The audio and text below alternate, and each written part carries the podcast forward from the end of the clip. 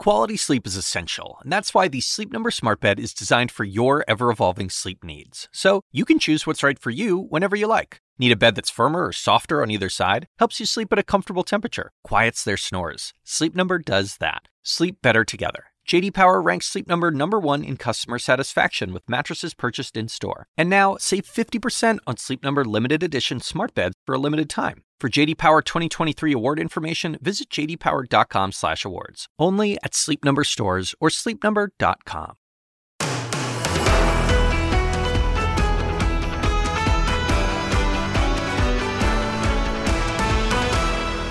My mom was a 9 11 survivor. She was in the South Tower um, and she made it out. She got caught up in the ash cloud. My mom fought cancer till her death. I mean, it's really, I don't know, what is it becoming? Like, I don't know, but there is a line that gets crossed on the, the level of lies that we talked about. You know, we've joked about things like the scarf and volleyball championship team. This is like a different Yeah. level. Hey everybody, Kaitlan and I are here. Poppy is off today. We were talking about George Santos, and the question I was really asking her is: Is there no bottom, right? Like, where does this end? It's one of one of uh, Republican Congressman George Santos's most brazen claims. Okay, that his mom was inside the World Trade Center, survived the 9/11 attacks, only to die of cancer. CNN uncovering evidence that his mom wasn't even in the United States at the time. Plus this. Research how long before a body starts to smell. At 4:58 a.m., how to stop a body from decomposing. Gruesome Google searches and a disturbing shopping list. Prosecutors laying out explosive evidence as the husband of the missing Massachusetts mother, Ana Walshe, stands accused of murder. And let's talk about the U.S. economy headed toward a cliff. We could hit the debt limit today. We're going to break down what that means for you and the serious fallout Americans are facing if Congress fails to act. But we have to begin with this, okay? Another day, another apparent George Santos lie. New York's new Republican congressman has repeatedly claimed that his mother was in the South Tower of the World Trade Center on 9 11. But new immigration records obtained by CNN contradict that claim. Straight now to CNN Sunlen Serfaty, who joins us now from Washington this morning. Good morning. The lies just keep getting worse and worse. What do you know at this moment? They certainly do, Don, and this is on such a sensitive subject how and when his mother died. On multiple occasions, Santos has claimed his mother was in the South Tower of the World Trade Center on 9 11, and he's intimated that that led to her death later on in 2016. And this is a claim that was on his campaign web- website, and he repeated many, many times. Here's how he put it in his own words just in the last year. My mom was a 9 11 survivor. She was in the South Tower um, and she made it out. She got caught up in the ash cloud. My mom fought cancer till her death. But we now know that his mother was not in New York and was not even in this country during 9 11. Newly uncovered immigration records show that his mother was actually in Brazil between 1999 and 2003. Now, representatives for Santos Don did not even get back to CNN when asked about this contradiction. Well, Solomon, I've got to ask you because we also learned that, that Santos allegedly stole $3,000 from a GoFundMe that could have saved a sick dog. What do you know about that? That's right. This was a GoFundMe page that George Santos set up for a veteran to help raise funds for a life-saving procedure that his pit bull needed at the time.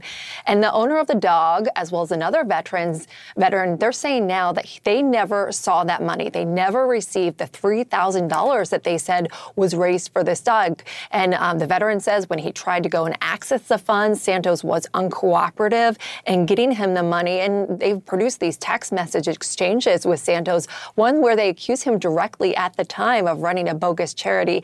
Um, Santos tells CNN that he has no clue what this veteran's talking about. Sunlen joining us from Washington. Thank you very much, Sunlen. Appreciate that. By the way, the veteran is going to join CNN this morning live in our next hour. Kaitlan? Also, today, the United States is expected to hit its debt ceiling. Technically, the limit currently stands at $31.4 trillion. Here are three things to know about this, why this matters to so many people, because it's not just this big idea of just a fight for Washington. This actually really matters, Christine Romans, about what the implications of this hitting this today and how much time is left.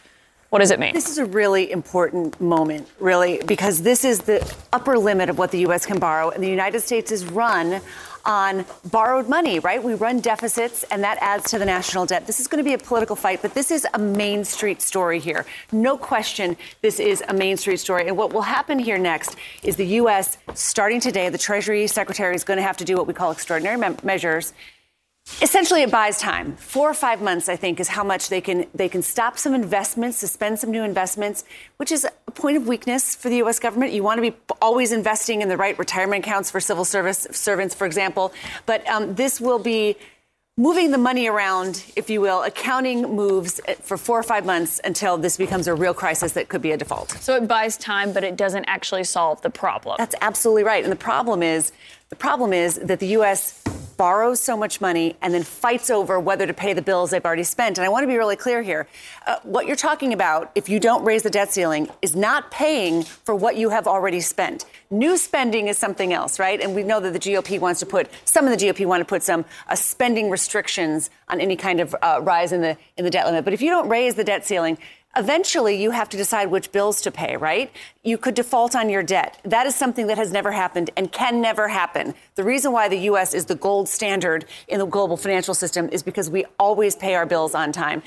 Or you start to delay payments to federal workers. You delay Social Security and veteran benefits. Can you imagine a position where you are giving an IOU to a member of the military who's defending this country because you haven't raised the debt limit and you can't actually pay your bills? That's an incredibly weak position for the U.S. to be operating from. Yeah, and basically, this is, I mean, this is something that I feel like we always deal with. It's always this perennial issue. We've seen showdowns before, but this is going to be, uh, I think, given this new Republican House majority and the fight we just saw play out over how to pick a House Speaker this is going to be potentially the messiest fight that we've seen in a decade. I think it is the political risk is the most it's been in a decade. But I spoke to someone this morning, a financial manager this morning, who said, look, they always go to the brink and then realize what the risks are and then step back. And the risks are big. You're talking about job losses. You're talking about a 401k shrinking. You're talking about higher costs for mortgages, spiking borrowing costs that ironically would add to the national debt, which is what we're fighting about in the first place. So if you don't handle this right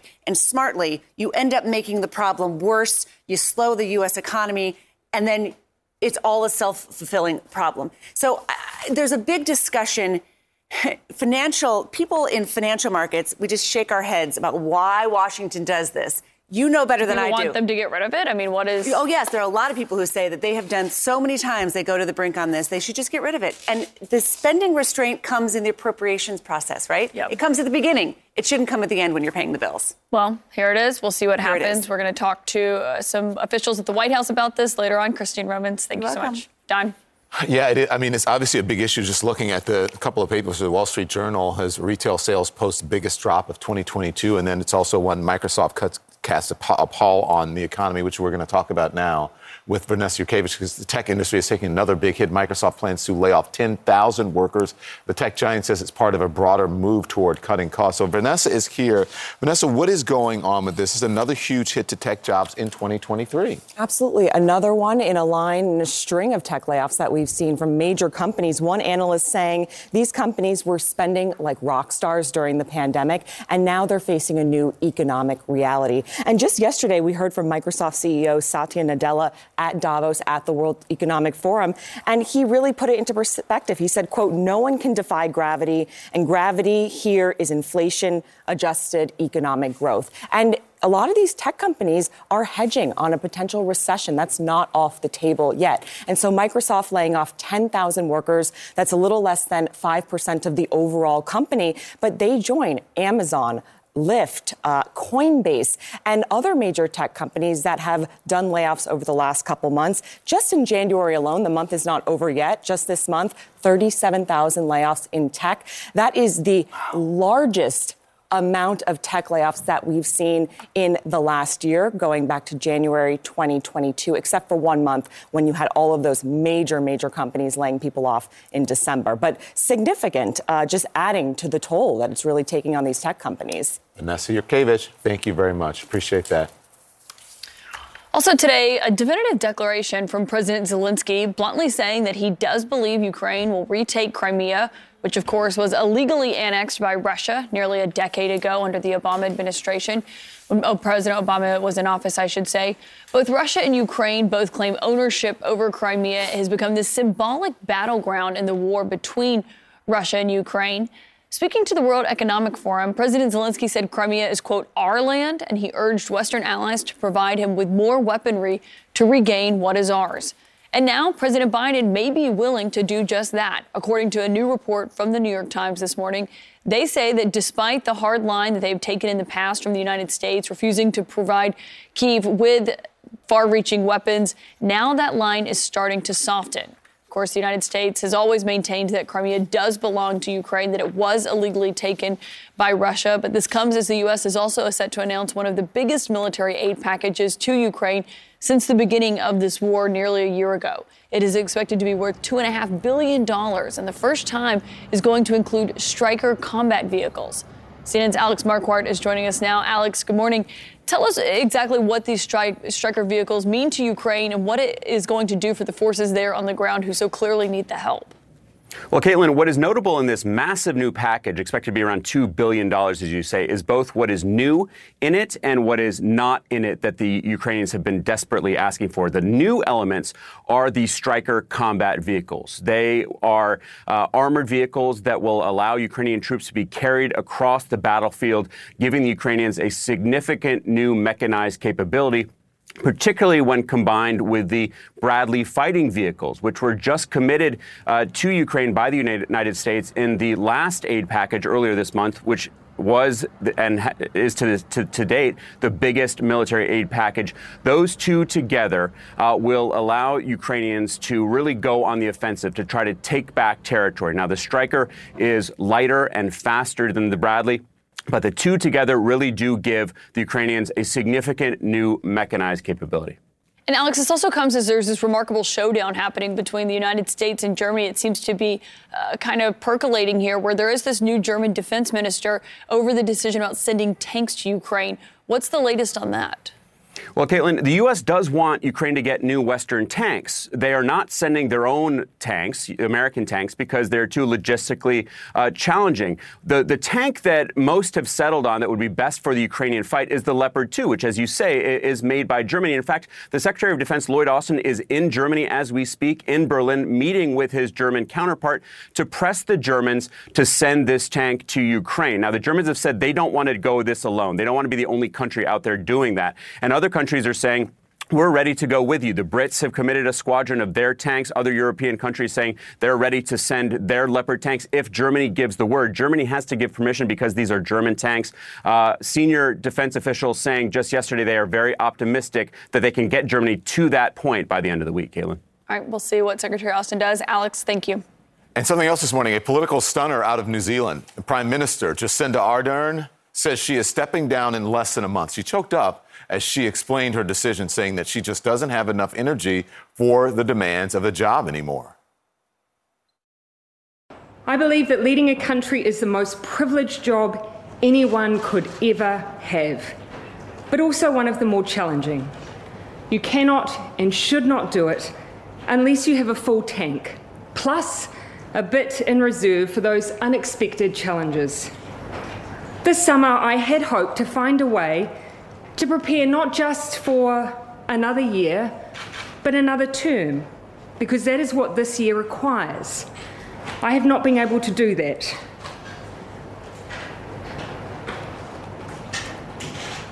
And so today I'm announcing that I will not be seeking re election.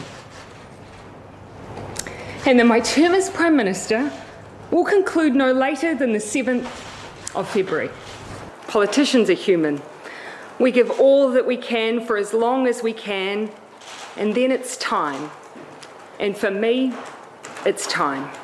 Well, Ardern was elected in 2017 when she was just 37 years old, and she handled a lot in her five and a half years in office, including a baby. She gave birth the year after she took office. Only one other leader in modern times has done that, and that's Pakistan's Benazir Bhutto. Ardern was the first to bring her infant to the UN Assembly Hall. The baby, Neve, was just three months old at the time, but the PM chalks it all up to just being a working mom. Obviously, this is this is the norm for, for women who enter into motherhood. So whilst I hope there will be a day when it, it isn't worthy of comment, you know, currently it, it is, and so I accept that. But there will be a time. Her tenure has just seen its challenges, uh, has seen a lot of challenges, including what Ardern herself called one of New Zealand's darkest days when a gunman opened fire at two Christchurch mosques, killing more than 50 people. That was in 2019. In the aftermath, she refused to speak the killer's name. He is a terrorist. He is a criminal. He is an extremist. But he will, when I speak, be nameless. And to others, I implore you Speak the names of those who were lost rather than the name of the man who took them. He may have sought notoriety, but we in New Zealand will give him nothing, not even his name. And weeks later, she spearheaded the passage of a bill that banned most semi automatic weapons. Then came the coronavirus pandemic. If you're not working in essential services, then uh, then you shouldn't be going out um, to work. But by and large, we're very keen that you stay home, that you stay within what we call your bubble, the bubble of people that you'll be with um, for the next um, four weeks. Well, early on, Ardern was praised for her go hard and go early approach, which played a major role in her 2020 reelection. But she faced growing backlash as time wore on from people opposed to those mandates. There was a three week long protest outside the parliament last year that ended with her with hurled rocks and fires. Another legacy dealing with sexism. Last fall, she hit back at a reporter who suggested she only met with Finland's prime minister because they're both young women. My first question is I wonder whether or not anyone ever asked Barack Obama and John Key if they met because they were of similar age. Uh, we, of course, uh, have uh, a higher proportion of men in politics. It, it's reality. Because two women meet, it's not simply because of their gender. Well, she may be an icon to some, but her popularity at home has waned recently. Radio New Zealand polls from uh, last year showed that her support as preferred prime minister was hovering around 30%. That is the lowest level since she took office, as New Zealand braces for a recession and confronts a cost of living crisis. Certainly an interesting turn of events. Um, again, I, it doesn't feel like she, it was that long ago that she was elected, but in that time, in that short time since 2017, she's definitely dealt with a lot. She's been in office for, yeah, for several years, and she has dealt with serious challenges, but she's been one of these world leaders who has really stood out. She's faced all of these, you know, criticisms and whatnot. And she had that moment recently with um, the um, other PM, the other young woman, and they were talking about what it's like. They got this question about if they had, were meeting because they had so much in common. Also, wasn't she part of the one that was like, "You're so young"? Did you guys? Well, that, maybe that was someone else. But I think when when she came I into office, that was the Finnish they, PM. Yeah. But they were asking her too when she came into office about her age, and what have you, is a certain challenges that she faces as a woman. Yeah, and she was saying, no, no, I'm just a world leader. It has nothing to do with leader. me being a woman or my age. But can you believe, though, Kaitlan, that she, no one had brought their baby. I mean, that speaks volumes. Just that a simple act of bringing your child to work could have such a worldwide impact. Yeah. Yeah. Absolutely. All right. All right, also this morning here at home, one of the FBI's most troubling discoveries at Mar a Lago were empty folders with classified markings, 48 of them that they found. So, what happened to the highly do- sensitive documents inside? Were there ever documents inside? Former President Trump has a new explanation, but the question is does it hold any water? Plus, disturbing Google searches and a shopping trip to Home Depot. Prosecutors beginning to lay out their murder case against the husband of the missing Massachusetts mother, Ana Walshe. More CNN this morning to come after the break.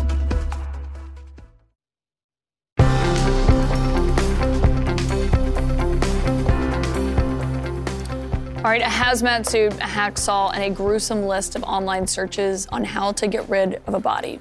Prosecutors say this is all proof that Brian Walshe murdered his wife Anna, the missing Massachusetts mother who vanished more than two weeks ago. Notably, investigators have not found a body, but they decided to file a murder charge anyway, based on all the evidence that they have been able to uncover. As they read that list of what he had Googled, Brian Walshe shook his head in court yesterday as the prosecutor went through what he was searching for allegedly on his young son's iPad. It was almost too difficult to listen to. Among the searches, quote, can you be charged with murder without a body? Jason Carroll is live in Quincy, Massachusetts. He's been covering this story for us. Jason, you know, obviously we don't believe that prosecutors have been able to locate a, a body, but they have been able to find DNA evidence and tools that they say he allegedly used to dismember this body. What else did we learn from prosecutors yesterday? Right. Well, key to their case, uh, Kaitlan, some of it you mentioned there will be those alleged internet searches from Walshe, searches that included information not only about DNA and divorce, but also about decomposing bodies. Rather than divorce, it is believed that Brian Walshe dismembered Anna Walshe and discarded her body. Chilling new details revealed in court by prosecutors describing the evidence against the Massachusetts father who allegedly murdered his wife and allegedly tried to cover it up. Brian Walshe in custody since January 8th when he was charged with misleading investigators for searching for his wife was in court for the arraignment Wednesday and formally charged with Anna Walshe's murder. You understand those charges, Mr. Walshe? I do. The prosecution laid out some of the disturbing evidence against Walshe, saying he used his son's iPad to make numerous online searches. On December 27th, defendant Googled, what's the best state to divorce for a man? At 4.55 a.m. on January 1st, he searched how long before a body starts to smell. At 4.58 a.m., how to stop a body from decomposing. Later that morning, he Googled, can identification be made on partial remains and dismemberment and the best ways to dispose of a body? On January 2nd at 1245 p.m., Walshe searched hacksaw best tool to dismember. And at 110, can you be charged with murder without a body? The following afternoon, the searches continued, with Walshe searching at around 1 p.m. what happens to hair on a dead body. During the course of the investigation, police found 10 trash bags from a dumpster and trash facility with items including towels, rags, slippers, tape, gloves, cleaning agents, a COVID 19 vaccination card with Anna Walshe's name on it, a hacksaw, and a hatchet. They also discovered personal items, including a portion of a necklace believed to have been worn by Anna Walshe in several photos. Tests of some of these items by the state crime lab determined the presence of DNA from both Anna and Brian Walshe. After the arraignment, defense attorney Tracy Miner called out prosecutors for leaks in the case, saying in a statement, in my experience, whereas here, the prosecution leaks so called evidence to the press before they provide it to me, their case isn't that strong. And Kaitlan, also during the arraignment, we got some sort of a hint as to what could be a possible motive and all of this. Again, I point you back to some of those alleged internet searches, two in particular. One that had to do with Walshe allegedly searching what is the best state for a man to get a divorce in, and the second one, how to inherit once someone has gone missing. Kaitlan? Just so awful for her and for her friends and family. Jason Carroll, thank you for that update. All right, not in the World Trade Center, not even even in the United States. New documents obtained by CNN overnight debunking Congressman George Santos' claim about his mother's death and 9/11. Wow. Will his party and the leaders respond? Sorry about that. Wow, it's just every day it gets crazier. Plus, the Coast Guard is keeping its eyes on a Russian ship that is sailing off the coast of Hawaii. Is it being used to spy? Is the question.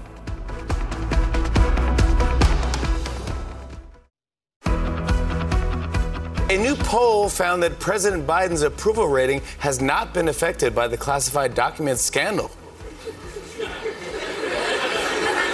Today, Biden said in that case, there's another 100 documents stashed in the pool house. Let's just get that out. Santos set up a GoFundMe for the dog's surgery, but when it reached $3,000, he closed it and became increasingly difficult to contact. Santos refused to give him any of the donations, saying he would take the money and use it for other dogs. Yes, other dogs like Max and Skipper and Rover DeVolder. You gonna mess with somebody's dog? Have you not heard of John Wick? Your ass is in trouble. Trouble. Oh boy. Well, we're going to speak with that veteran straight ahead about the, the dog issue. No laughing matter, by the way. But this morning it appears George Santos has been caught in yet another lie. Um, he has claimed, right, that his mother was in the South Tower on 9 11. That has been reported for a while. And even, you know, it's on his campaign website. Here's the problem Immigration records apparently show that that is not actually the case. She wasn't even in the U.S. on a 2003 form seen by CNN. The mother indicated that she hadn't been to America since 1999. She also uh, filed paperwork in Brazil in 2001, just months before 9 11, saying that her green card had been stolen. It's in addition to a really a long list of lies from the newly elected congressman. So let's discuss now. Seen in political commentator Scott Jennings and Alyssa Farah Griffin. They are both here. I'm sure they don't want to get close to this. Don't want to touch with this. A with a 10 foot pole. No. There- no. There's no. one universal. Good morning. good morning.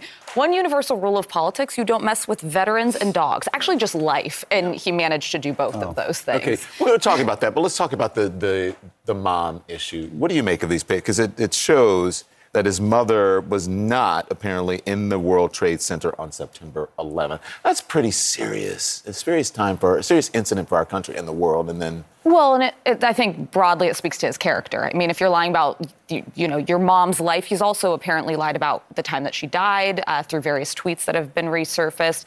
He's a dishonest person. I'd say he's he's a bit of a con artist, but um, well, he's like the gift that keeps giving in terms of like it's kind of funny sometimes. It's very serious. Um, from a national security perspective, this guy is ripe for adversaries to exploit. Like Scott and I, when we were going into government, they we go through the SF86 process. They look into who you lived with. They talk to old roommates, all your old employers, to know that you're not somebody who could be blackmailed or subject to corruption. We don't do that with elected officials. It's a little bit different. The primary basically does that. And this is a person who is ripe to be a target for blackmail and exploitation. And now he's serving in Congress, and that's dangerous. This Yeah. is a person totally unequipped to be there. And it's the thing is, it's so now he's lied about 9/11. He lied about the Holocaust. He lied about the Pulse nightclub shooting. He- he's lied about these really serious things. And I think the thing is, this is a consistent thing that he has said about his mother and 9/11. And he, as he's been caught in some of these lies, has removed some of them from his campaign website. But as of last night, this one about 9/11 was still on there. You ever meet people who like lie so much and so long about so many? They they, they begin to not be able to tell the difference. Yeah, that's between uh, this guy I know named Scott Jennings. Sorry. Trump. Lee. Uh, but you know what I mean? Like you just get the impression that that he has just lived his entire life as someone who makes things up to get through the next few moments and and if people seem to respond to it, then he uses it, and if they don't, he picks another thing. And so it's it's quite troubling. I mean, I, I still think to get rid of him out of the con. By the way, if you talk to House Republicans, I mean, nobody wants to associate with this guy. They treat him like a pariah.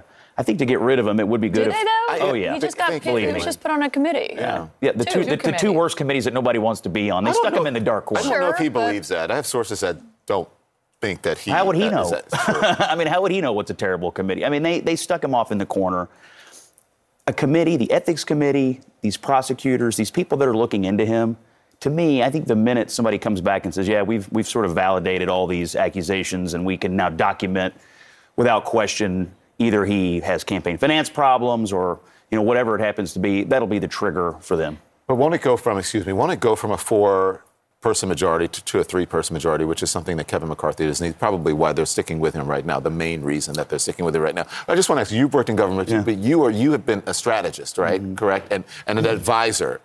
What would your advice be to Kevin McCarthy right now and to Republicans in Washington as it relates to George Santos? two two part plan. One, essentially put him in timeout, which I think they've they've basically done. And two, they really do need to support the ethics committee moving as quickly as possible to document this person's problems so that they can then use that as the underpinning to toss him out. You would get you would say get rid of him. Absolutely. I mean, if, if the ethics committee says you've lied, and by the way, you may have broken all these different laws on your campaign finance paperwork, absolutely, toss him. Even at this point. Sure. Okay. Well, and going a step further, too, if I were Kevin McCarthy, I would be actively recruiting in that district for who another credible Republican is that could run if this is something that comes to a resignation and goes to a special election. It's obviously a D plus one district. Biden carried it, so he's worried about what's going what would be a difficult uphill battle. But this guy won it. It's not that a Republican can't win it. Be looking for who that you know moderate businessman or woman is, and try to get them ready to go if that comes to it. Yeah, if they don't move on him, I mean, look, they're going to toss him out in the primary next year anyway. Those voters are. I mean, this guy's not going to be in Congress. You know, at, at a maximum, he's going to be in That's Congress two for two years, years. that his constituents Yeah. have this guy representing them. Yeah. Melissa, I want to ask you about something else though, because we also were looking at what the former president was arguing yesterday, and I- I've covered his classified documents thing very closely, but it it struck out to me what he is now talking about, which are the empty folders that the FBI found when they searched Mar-a-Lago. I think it was close to 50 of them, 48 of them. And now he's zeroing in on this, saying that they were just a cool keepsake he kept from Oval Office meetings where they'd come in with classified documents in the folders. He would keep just the folder and, and they would take the documents. Is that ever something you saw happen when you were in the White House? No, and it would be kind of a bizarre thing to do. The whole purpose of a cover sheet is that it covers the classified information. So a CIA briefer, when they take it back, would in all likelihood keep that document. Um, I would assume that if you have a cover sheet, that that meant that you had classified information under it. That So- seemed like a weird line of. Typically, in a briefing, if someone gave the president a classified document with a folder, they would take back both, including. Yes, yes. That's what's kind of odd about both the Biden and the Trump um, cases is you really do have somebody come in, present it to you, brief it, talk it to talk you through it, and then take it back. For the president to just even be kind of holding and collecting in a drawer classified documents isn't even really standard. Um, and if you keep it in your office, it should be in a lockbox. The Oval Office is a SCIF, but um, because you do have foot traffic in and out of it, you you still would have to have it in a lockbox. It, it doesn't really make sense to me why you would why he's leaning into the cover sheets. The, the president also, I think, said in his statement that if he has the folders, but if there were any documents, they were probably planted there. By, By the, the- Gestapo, which is now his new name for the FBI. Which is which is sort of what the, the, the fever swamps of the left are saying about the Biden documents. Well, you know, the Republicans must have put them in his garage, and so I, I found that to be the most curious part of the statement is that you have accusations of planting. They, they, none of these things were planted. Let's just, I mean, come on. But I mean, what do you make of a former Republican president re- out, outwardly referring to the FBI as the Gestapo? Not saying they're Gestapo-like, not saying some of them are. He is outwardly calling them the Gestapo. Terrible. Awful. Remember the first, your first question at the beginning of this? You ever heard, met someone or heard someone who can't believe? I mean, look, he learned from the best, right? This guy learned from this. is a New York Post that it's saying, this is sort of my gauge, right? That the New York Post now does not like Trump, right? And they don't apparently like Santos because they're saying Santos is too big a liar even for politics. Yeah. But Not, not, they didn't even bring up the, um, what is it, uh, Kitara? Kitara. Yeah, we now know that he performed in drag in Brazil, which more power to him, allegedly, if he wants to. But um, that will be interesting to see how that fits into his new friends in the Freedom Caucus who've kind of declared a war on drag. Um, the, the, just the one thing I would say there is I think Trump lowered the standards so much for character and integrity in politics, and George Santos is a direct result of that. Good to see you. Early for you. Are you awake? Yes. Am I not performing up to your high standards No. here? Do you miss fighting with me at night? Uh, yeah, I was just telling my wife the other day that uh, I really miss 11:30 p.m. my boxing matches with you. Can I let you in a little secret? I don't miss it. By the way, I have a Yeah, I story don't- for I don't- Scott. I don't believe that. I have a story for you coming up. We're going to talk about intermittent fasting, which you got me on intermittent fasting. I lost 30 pounds Yeah. because, in large part, because of you, and Yeah. in It small works. part now. It. Yeah. Well, I don't know. They're saying maybe. All right, we'll let you know. Alyssa, They're telling us we got to go. Kaitlan's moving us along. Thank, you you, both guys. so much. All right, a different kind of mining is bringing a different kind of pollution to one of the most peaceful spots in North Carolina. Bill Weir spoke to homeowners who are now haunted by the hum of these large fans.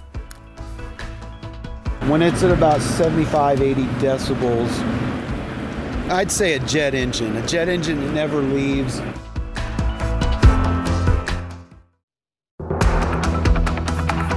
Look, you may be involved in this because there's more than 20 million people from the Midwest to the Great Lakes under winter storm threats. Some areas expected to see up to 17 inches of snow today.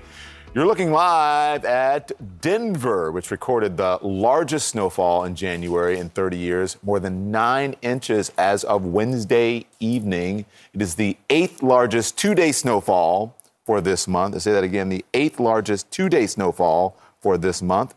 Want you to take a look at some of these snowfall totals. More than 23 inches in Merna, Nebraska, more than 17 inches in Litchfield, Nebraska, 11 inches in Aurora, Arizona.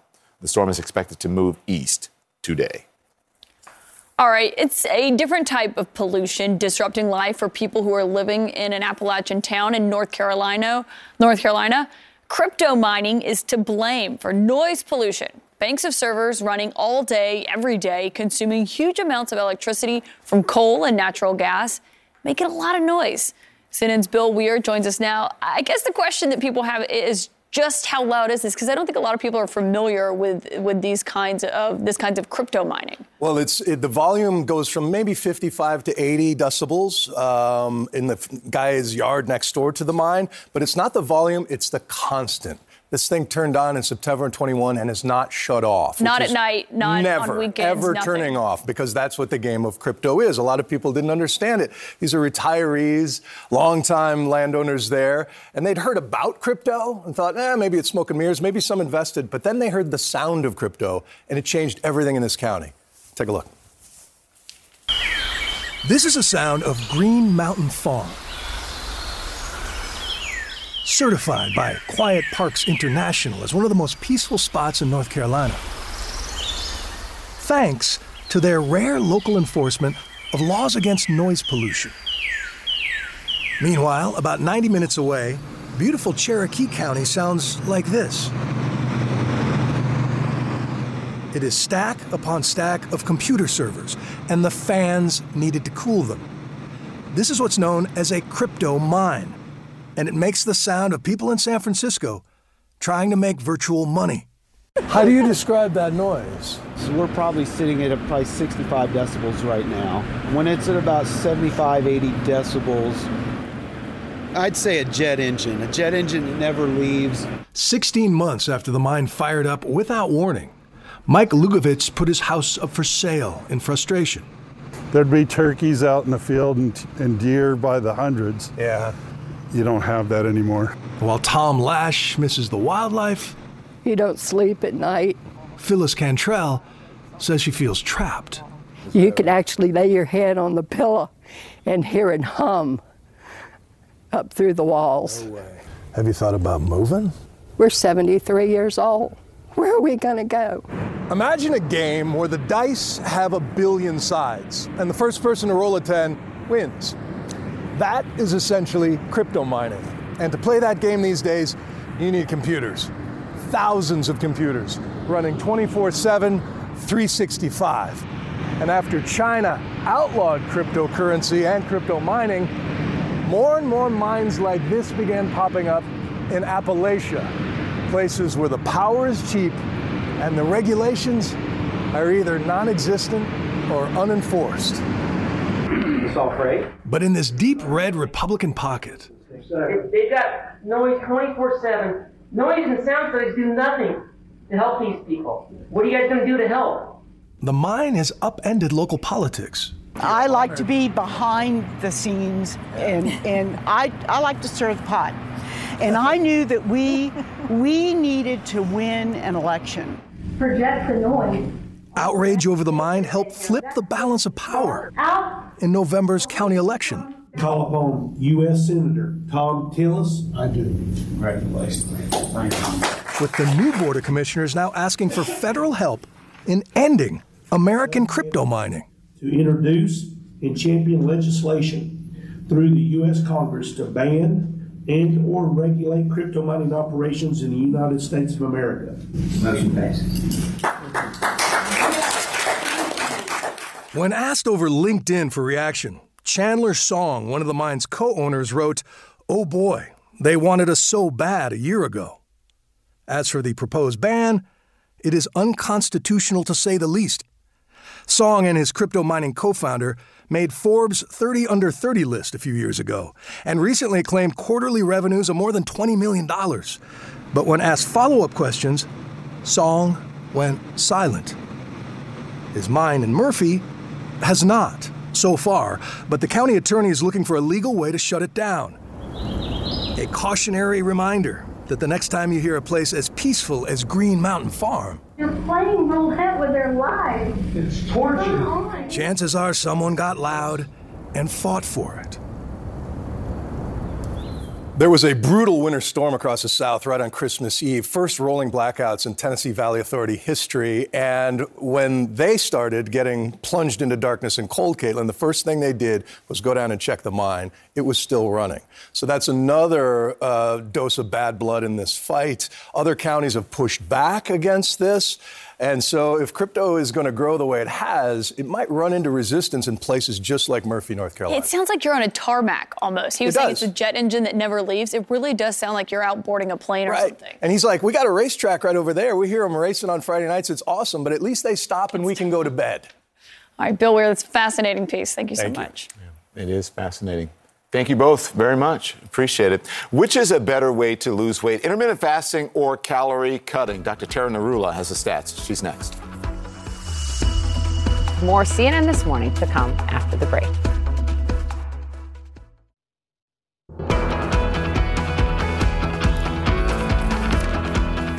All right, if one of your New Year's resolutions was to lose weight, this might be of interest to you. A new study by the American Heart Association says a popular diet strategy of limiting food intake to a specific time window, which you may have heard your friends talk about this, it's called intermittent fasting, may not be an effective weight loss strategy. Joining us now to talk about this is our CNN medical correspondent and, doc- and cardiologist, Dr. Tara Narula. Uh, okay, so I know a lot of people who do this. One of them may or may not be at this table. So what It's are not the- me. what are the results of this study? So this is an interesting study, and so many people are fascinated by intermittent fasting. And really, what they did is they took 547 individuals from three different health systems, and they gave them a mobile app. And they said, "We want you to use this to tell us when you wake up, when you sleep, when you eat, and what the size of your meals are." So they were able to tell the time interval between their first meal of the day, their last meal, when they woke up to their first meal, and then when they took their last meal and when they went to bed. And from all of that information, they were able to find that it was the size and frequency of eating meals that was associated with a small increase in weight gain. But the time interval between your first and last meals did not have any impact on weight gain or loss. So essentially, from this study, you would say that changing the timing of when you're eating, or what we talk about as intermittent fasting, had no impact on helping people lose weight. They also interestingly did find, and we've talked about the value of breakfast. You and I eat breakfast very early. That people who started their eating earlier in the morning and ate, you know, pretty quickly from when they woke up, and then ate their last meal at a pretty maybe four or five hours from the time they went to bed, those people tended to not fluctuate in weight as much. Hmm.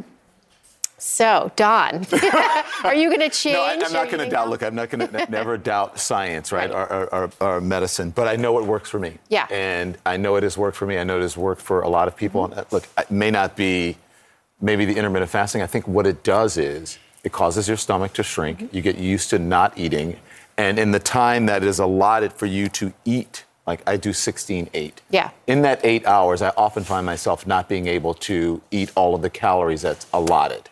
Right. And so therefore, I will lose weight. So I think it teaches you discipline, um, and uh, I do think it, it sort of helps in restricting calories. So it may not work in the way that people think it works. It's just intermittent fasting, but I think it's also helping to restrict the calories, and it gives you a little bit more discipline. Yeah, there's been a lot of research into this, and some of it says yes, it works. Some says it does. Some say it doesn't. A lot of the research has been done in animals, and it's been sort of short term. So the question is, is this something sustainable over the long term? But there are a couple different types of intermittent fasting programs. You do the 16-8 with that daily intermittent fasting, which is probably the most common. You restrict eating from say maybe 11 a.m. to 7 p.m., and then you have that 12, 18 hour period where you're not eating at all. Some people do alternate day, so they fast one day, eat the next day, and some do like a 5-2 where they eat five days and then not two. And, and there's some data suggests this helps the cells regenerate. It helps you go into a state of ketosis where you break down fat. Um, so there, there definitely may be something to it for sure.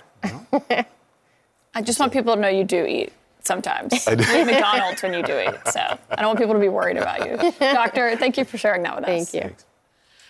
All right, up next, we have new CNN reporting on President Biden's reelection run and what that looks like. And moments from now, we're going to be joined by the Navy veteran who says that Congressman George Santos took thousands of dollars that was supposed to help his dying dog. You don't want to miss that.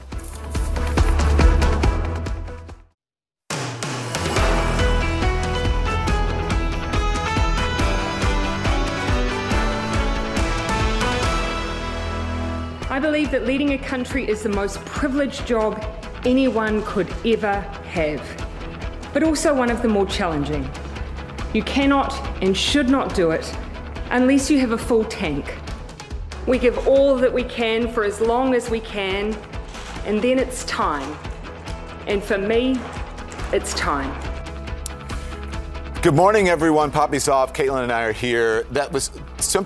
When it's time to go, some people just know, and I admire that. She feels that it's time to go, and you know, It shocked a lot of people, though. I mean, they have their elections coming up in just a few months from now. That was a, a resignation that people were not expecting. Well, uh, that was New Zealand's Prime Minister resigning. We're going to discuss her surprise announcement in a moment with our very own Christiane Amanpour. Plus, President Biden has been planning to announce his reelection bid after February 7th, but then came that whole document scandal. Does that delay or change his decision? New CNN reporting straight ahead. Also, you may be waking up again wondering how this is possible, but there is a new George Santos lie. The New York lawmaker claims repeatedly and consistently that his mother was in the World Trade Center on 9 11. Now we know she wasn't even in the country.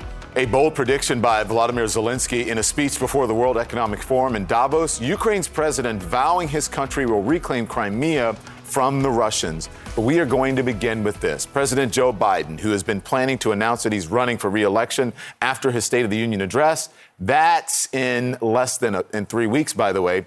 But that plan was made before we learned the classified documents were discovered at his Delaware home and his former Washington, D.C. office. Now that the president is under investigation, will he delay or even cancel his big announcement? Straight now to Isaac Dovere. Uh, he joins us now from uh, Washington with this new. CNN reporting. Good morning to you, Isaac. Is it full um, steam ahead for Biden in 2024? Can you walk us through what you have learned? Yeah, well, look, Don, as you know, there are a lot of people who say that they know what's going on with Joe Biden, and then a very small circle of people who really do. And that small circle of people that uh, I've been trying to report and talk to say their plan was to go uh, with a reelection announcement. Nothing is finalized, but that's the plan. Sometime after the State of the Union, which, as you said, is on February 7th, and that the plan hasn't changed, the timeline, time frame hasn't changed here, uh, despite what we've uh, in the news the last couple weeks or last couple days uh, about this document situation. That, that they are uh, full steam ahead, uh, ready to go, and, and not getting distracted by what's going on here. And Isaac, I think one question, you know, has been about in the aftermath of the documents investigation is the differences here between what has happened with Biden's documents investigation, what has happened with Trump's. Does that seem to be, you know, what the White House is going to rely on to to distinguish themselves from that? Well, look, that's that's definitely part of it. There is a sense that they will ultimately be vindicated, essentially, that what happened here was a mistake and that was turned over voluntarily. Uh, very different from what happened with President Trump in those documents, where there was a subpoena that uh, was not uh, uh, listened to by President Trump and and the people around him. But there's also a sense when you talk to the people who've been with Joe Biden over the last four years through the campaign, the first years in the White House, that over and over again there are things that have flared up that people have said, this is a disaster for Biden. He'll never quite survive this. He'll never be the same. And sure enough, he gets through it. He gets through uh, things that, you know, coming in fourth in Iowa and fifth in New Hampshire, gets through uh, the legislative agenda falling apart and is to the place where he is now. Yeah. Isaac, we'll see what happens. Thank you very much. Thank you. All right, today is the day that the U.S. technically hits the debt limit, $31.4 trillion, which is the maximum amount that the federal government is able to borrow to pay its bills and what it's already been spending. Now it is up to Congress to raise the limit. And if that concerns you at home, yes, it could be a challenge, even though lawmakers have technically a few months to negotiate a deal before the nation is actually going to potentially default on its debt, something that would be a catastrophe. House Republicans, though, have said they want to tie spending cuts to any deal to raise the nation's borrowing limit. Democrats say the debt ceiling should just be raised with no strings attached. Treasury Secretary Janet Yellen told lawmakers that the United States could default on its debt as soon as June. She says she's going to have to resort to extraordinary measures to keep that from happening in the meantime. Ahead, we are going to be joined by Brian Deese, who is the director of the White House National Economic Council, to talk about what the White House's view of all of this is. And right now, we talk about the latest George Santos lie. The embattled Republican congressman from New York has been making this heartbreaking claim about his late mother for quite some time. Listen. My mom was a 9 11 survivor. She was in the South Tower, um, and she made it out. She got caught up in the ash cloud. My mom fought cancer till her death. So CNN learning now that that is not true. Santos' mother, Fatima DeVolder, was not a 9/11 survivor. She wasn't even in the country in, two, in 2001. New immigration records reveal that she was in Brazil between 1999 and early 2003 and told authorities that she had not been to America during that time while she was filling out a form to report a stolen green card. And that is not all. In just moments, we're going to speak to a veteran who says that Santos scammed him and stole $3,000 that was intended for his dying dog. Also, this morning, the United States Coast Guard is tracking a suspected Russian spy ship that has been spotted in international waters off the coast of Hawaii. This as tensions between Washington and Moscow over Russia's war in Ukraine are ever present. CNN's Oren Liebermann is live at the Pentagon. Oren, what is the Pentagon saying this morning about this ship so close, uh, given it's off the coast of Hawaii? Kaitlan, it's the Coast Guard that's been tracking this ship for the course of the past several weeks. And as you point out, what's interesting here is the timing, all the tension between the U.S. and Russia, between Washington and Moscow. The Coast Guard says they've been tracking this ship for several weeks now and believe that it is a Russian intelligence gathering ship. In plain language, a spy ship that's been hanging out in international waters off the coast of Hawaii. Coast Guard has been monitoring this with the help of the Defense Department. It's not illegal or in any way uncommon for Russian uh, intelligence gathering ships or, frankly, other ships and other aircraft to be in international waters or international airspace, gathering intelligence, essentially picking up what they can in international waters. It's the timing here that makes this interesting. And according to the Coast Guard, the length of the time they've been watching this right off the coast of Hawaii. Kaitlan? And so, how long is that? You know, the, if it is common for something like this to happen, but have we ever seen it get this close before, especially in the last, you know, year and a half when we've seen these tensions at an all-time high between Russia and the United States? Perhaps not in the last year and a half, but we have seen Russia acting like this in the past. For example, just a couple of years ago, there was a Russian spy ship off the east coast of the U.S., off of Florida. What made that one different is, again, operating in international waters, but DoD called it out on operating in an unsafe manner, meaning operating without running lights and not responding to commercial vessels. That's where these become incidents and perhaps are even raised at the diplomatic level. Another example on the flip side, just a few weeks ago, we saw a U.S. reconnaissance aircraft intercepted by a Chinese aircraft in international airspace. Again, that's key here. What made that different is uh, the U.S. accused China of acting in an unsafe manner and getting cl- too close to the U.S. aircraft. That's when these rise above simple interactions and become incidents that can have consequences and are raised at diplomatic levels. Kaitlan. Absolutely. Oren, thank you. Well, this morning, a shocking resignation by New Zealand Prime Minister Jacinda Ardern, who was once popular there for her responses to a shooting tragedy and initial response to COVID. I believe that leading a country is the most privileged job anyone could ever have, but also one of the more challenging. You cannot and should not do it unless you have a full tank, plus a bit in reserve for those unexpected challenges. This summer, I had hoped to find a way to prepare not just for another year, but another term, because that is what this year requires. I have not been able to do that.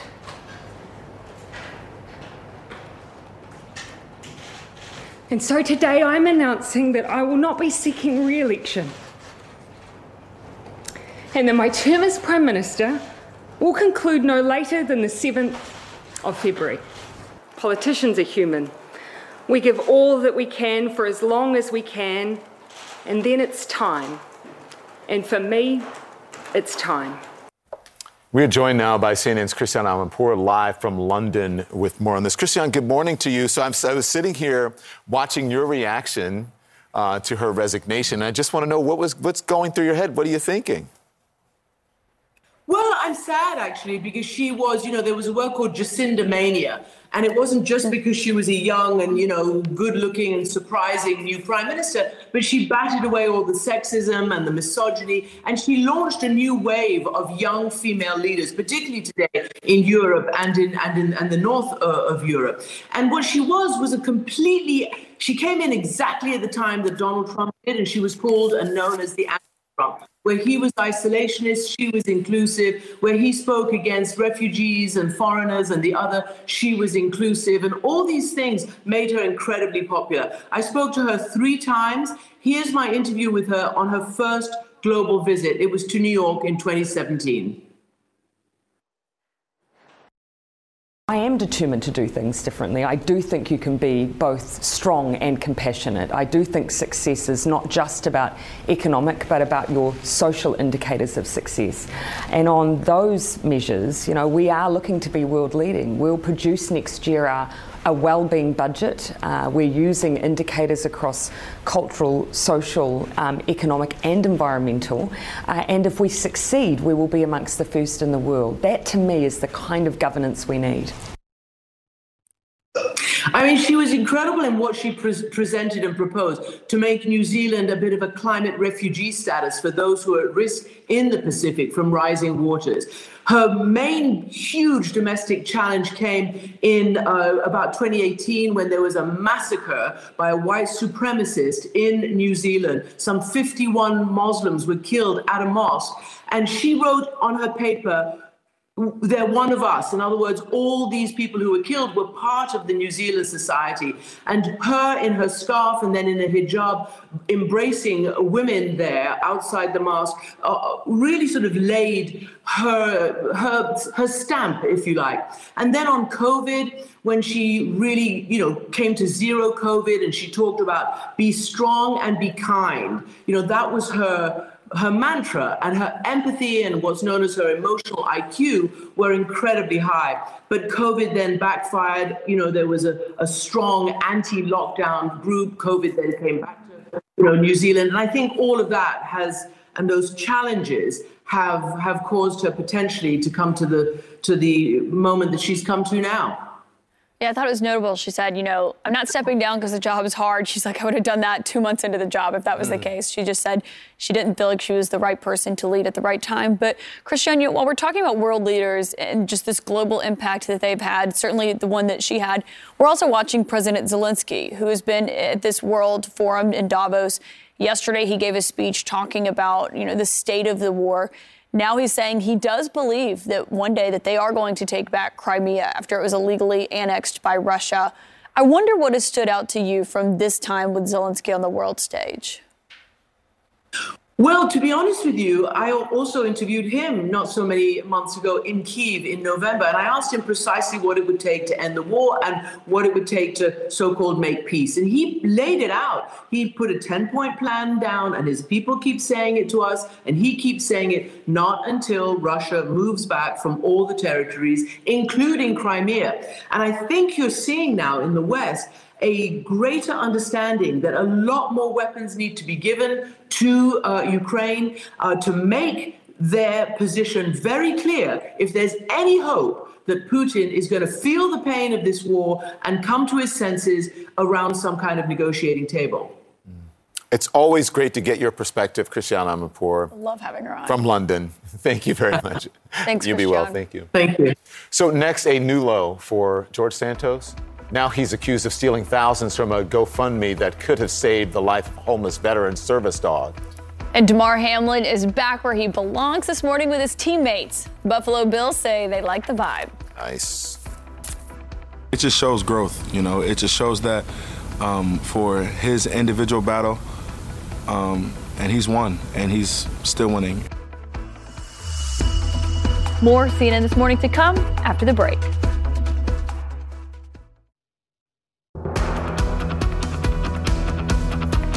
You really want to hear about this story, so everyone sit down and listen because a New Jersey veteran is speaking out against Congressman George Santos, accusing him of stealing thousands of dollars in donations meant to save his dying dog.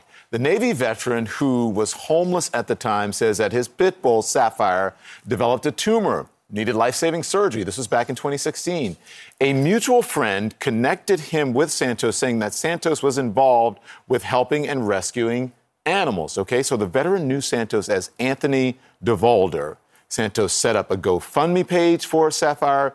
Money poured in, more than $3,000. But Rich Osthoff says that he never saw a dime and his dog died months later. So the fundraiser was set up under a charity group that Santos mentioned on his campaign website in a paragraph that has since been deleted. Now, Santos also talked about the charity, so listen to this. Here it is.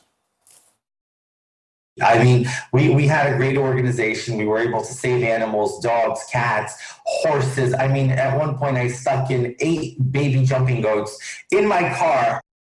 So Osthoff has shared texts that he exchanged with Santos at the time. He told Santos, I am starting to feel like I was um, mined for my family and friends' donations. Santos responds saying that because his dog is not a candidate for surgery, quote, the funds are moved to the next animal in need.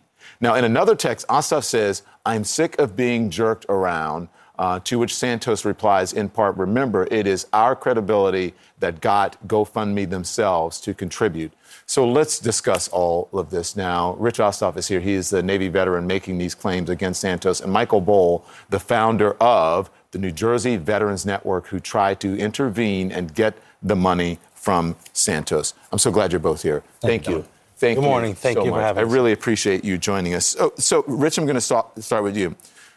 Talk us through this because I, I read what happened, but w- what happened in, in your words? Um, I s- started out uh, breaking my ankle uh, out in my driveway one day. I, I, I broke my ankle, needed multiple surgeries. I became homeless because I couldn't pay my rent for a year and a half. Um, I wound up in the, in, the, in, the, in, the, in a tent with the dog, needed a surgery, went to the vet. Um, vet said that it was going to cost about $3,000. Santos was a friend of the vet tech that worked there, and uh, she gave me glowing reviews about him. Um, supposedly, he seemed like he was on the up and up. Uh, she showed me other pictures of, of other animals that he supposedly had these GoFundMe's for. So I was in a desperate situation. I was living in a tent, didn't have the money to get the dog taken care of myself, so I was ready for the help. Um, and you were living with with, Sapphire, in, the tent. Yeah. Uh, while we were living there, the tumor, or the, the lipoma it was called, was growing at an exponential rate. It was getting huge. Um, but it only took about two to three months to raise the money. Um, a friend brought me up to Santos's uh, veterinarian that he recommended that he actually insisted that I use. He wouldn't let me use my veterinarian. He created problems with another local veterinarian saying that they would not accept his payment form or something along those lines. Um, he was supposed to, he told me in a text message, or maybe it was on the phone, he was going to pay me back for the trip to Long Island to bring the dog up to his veterinarian. He was going to pay me for gas, lunch, tolls. Uh, I was I was even gullible enough to give him my bank account routing number and uh, my bank account number because he said he was going to directly put that money for the trip right into my account. That never happened. Never happened. Never happened.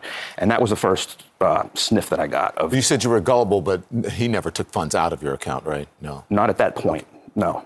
No, no, he never took anything from me. never took anything no, no, not from, not out of my account, but out. Did you ever see a cent? Never. No. Um, at, at, that point, I started getting frustrated. I knew that I wasn't going to be getting any money out of this guy. Um, so I kind of, I, I, irked him a little bit when I told him that I didn't think that uh, he was legitimate, and that I thought he was, like you mentioned before, mining my dog and my friends and family's hearts for their money.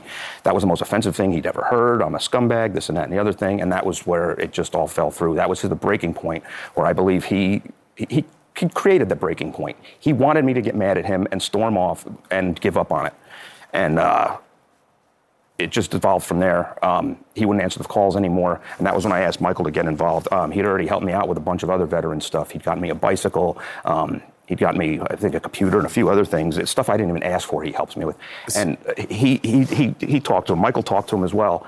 And Michael runs a charity. He one charity head to another charity charity head. Uh, he figured he could help me out. He could get it worked out for me. I'm, I'm going to keep Michael bringing in, but I just want this is Sapphire. This is Sapphire what's eventually Sapphire, died, and yes. that's Sapphire's ashes that you uh, brought into the studio. Um, listen, let me let me read this because I um, George Santos refuted the claim. This is what he told me. Okay, he says I have no clue what he is talking about, and the crazy part is that anyone that knows me knows that I'd go to hell and back for a dog, and especially a veteran. Well, then go to hell. He Go said, on. he said, go to hell and he'd go to hell and back. Well, then go to hell, George. Is that your sentiment? yeah. he goes on to say, so this is just more of a pile on effect. I have dozens of people reaching out to me in support, sharing their stories about their dogs and cats uh, that I ha- that I help save and rescue. What's your response to that? I don't believe any of it. I don't believe anything that he said about that. I think any other animal that he had up on his website or whatever probably suffered the same fate as my dog did. Go on, Michael. You so you stepped in to help him out. I, I honestly thought that. Well, first of all, let me ask you, what do you think of George's response, and then I'll ask you how you got it. It's, it, I mean, just because he helps a few people doesn't mean that he can't be doing this to others. It's not the first time someone has pulled fraud and hurt our veteran community. So you believe it's fraud? I know it's fraud. Yeah. Why? It's, it's horrible.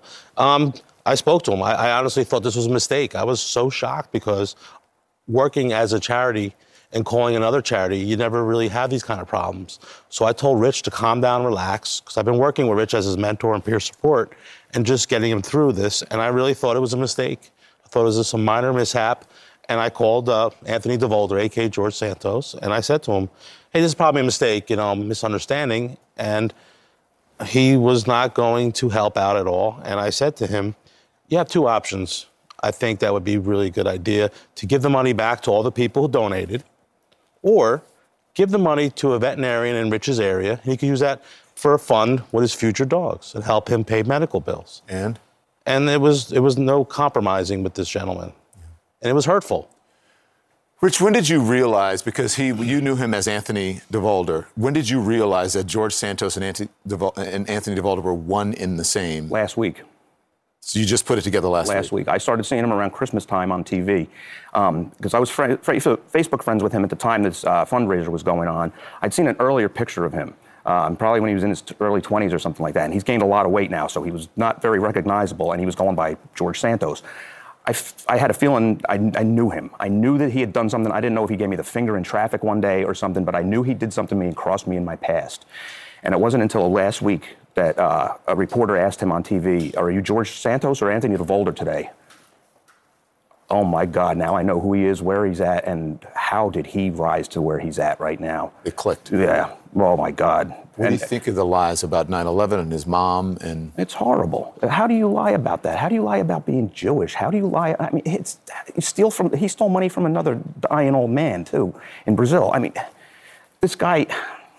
He doesn't deserve to be where he's at. He doesn't deserve a government pension.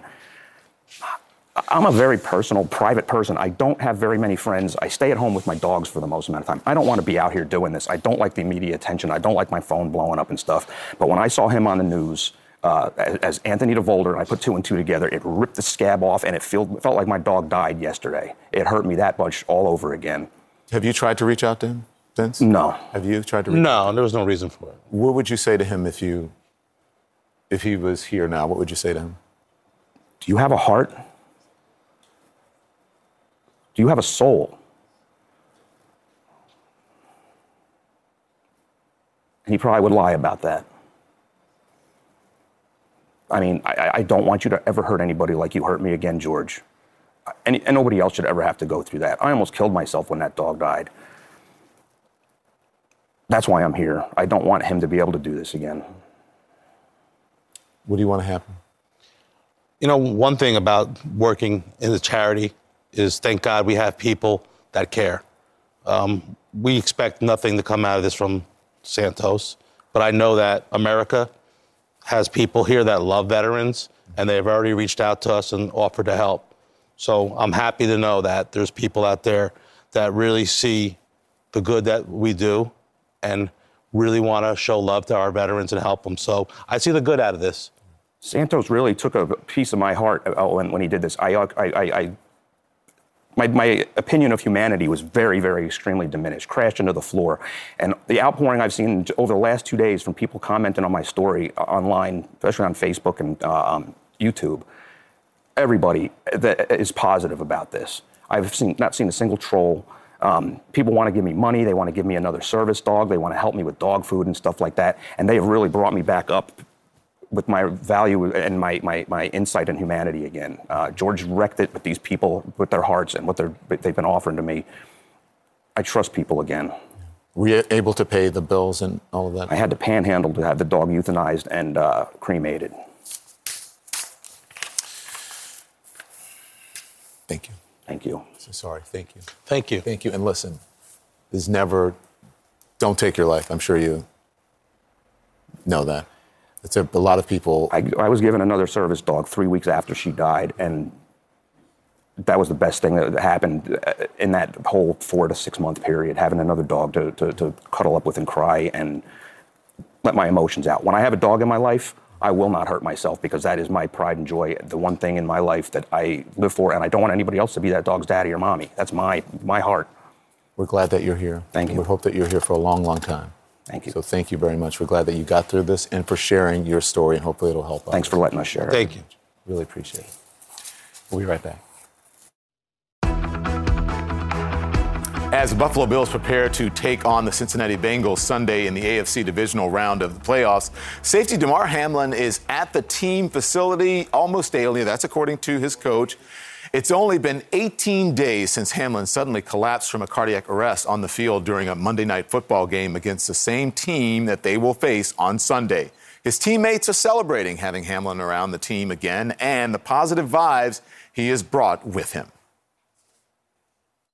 You know, a few hugs here and there. Everybody's chomping at the bit to, to talk to him and don't want to overload him with too much uh, right now. But uh, it's it's been good to see him, um, you know, a smile on his face. And, uh, you know, guys love having him back in the building. It just shows growth, you know. It just shows that um, for his individual battle, um, and he's won, and he's still winning. It's a positive thing, and uh, to to see three just smile and just wave and just you know put his hearts up and keep it pushing. You know, it's a like it's a positive energy bubble that's just floating around the facility.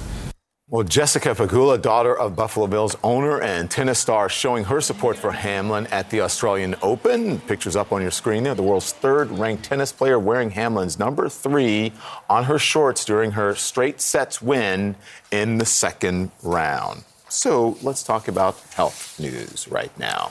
We're always, we always hear about the importance of colon cancer screenings. Well, right now, the recommended interval for uh, colonoscopies is every 10 years, but a new study uh, explored whether that interval could be prolonged. So let's bring in CNN's chief medical correspondent, Dr. Sanjay Gupta, to explain this. Sanjay, hello to you. So walk us through what this new study found, because this is an interesting and profound change.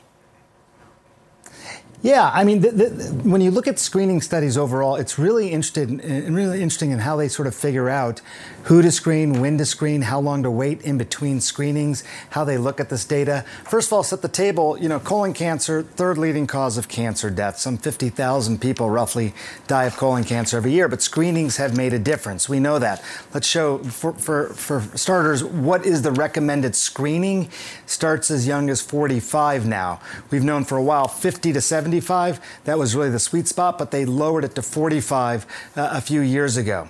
That's, that's what we know. Um, if you're older than 75, they say talk to your doctor, understand if the screening will still be valuable for you. But the question has been you got a negative test in that first screening. How long should you be waiting until you get screened again? And, that, and, that's what this study is really about. And again, I find it very interesting. What they did, this, this study came out of Germany. They looked at 120,000 people who had a negative test the first time, got screened again 10 years later, and said, how many uh, subsequent uh, cancers did we find? And what they found, and they separated this by for men and women, they found for women 3.6% of the time did they find something. For men, 5.2% of the time. If they waited an additional four years, it went up a little bit, but not significantly. And I think this is the sort of data now these task forces will be looking at and saying, okay, what is the ideal sort of interval uh, of screening time? And should it change, for example, based on whether you're a woman or a man, uh, how old you are? They found that women were less likely, as you saw, to find a cancer uh, 10 years later. Younger people, the same thing. So this is how they start to look at the data. Nothing's changed right now, to be clear. But this is the sort of data they're looking at to determine that, that crucial interval period. So, what's the takeaway here? That, that it could change? That, or what should people be doing right now if they are someone who's coming up for their annual screening? This is there's nothing that's changed. This is a new study that's come out that's basically looked at a large amount of data on that interval period. Uh, the advice I think is is very much still the same because the primary screening, that first screening, still makes a big difference. Uh, and I can show you quickly. I pulled some of these numbers. If you say, look, what is the impact overall of colonoscopies? What you find is that in terms of reducing overall uh, cancer deaths, 40% reduction overall, and a 68% 50% reduction in risk of dying from cancer. That's not the right uh, full screen here, but we can put those numbers up that show you basically what the impact of that primary screening is. There it is. And that, that you should keep in, in your mind. That, that's probably the most important set of data, you know, when you look at colon cancer screening overall. But, Kaitlan, to your question, based on this new data, the interval uh, of, of how long you should wait and whether that should be different for, for men and women, that's something we'll wait and see. We'll see what they do with this data. Interesting stuff. Thank you. We always learn a lot from you, Dr. Gupta, and we appreciate you joining us this morning.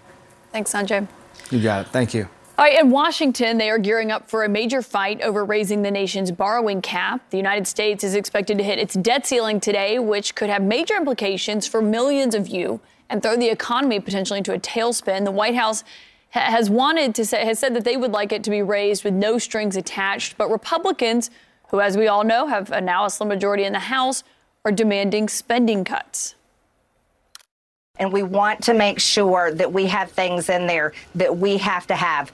I, for right. one, will not sign a clean uh, bill raising the debt the debt limit.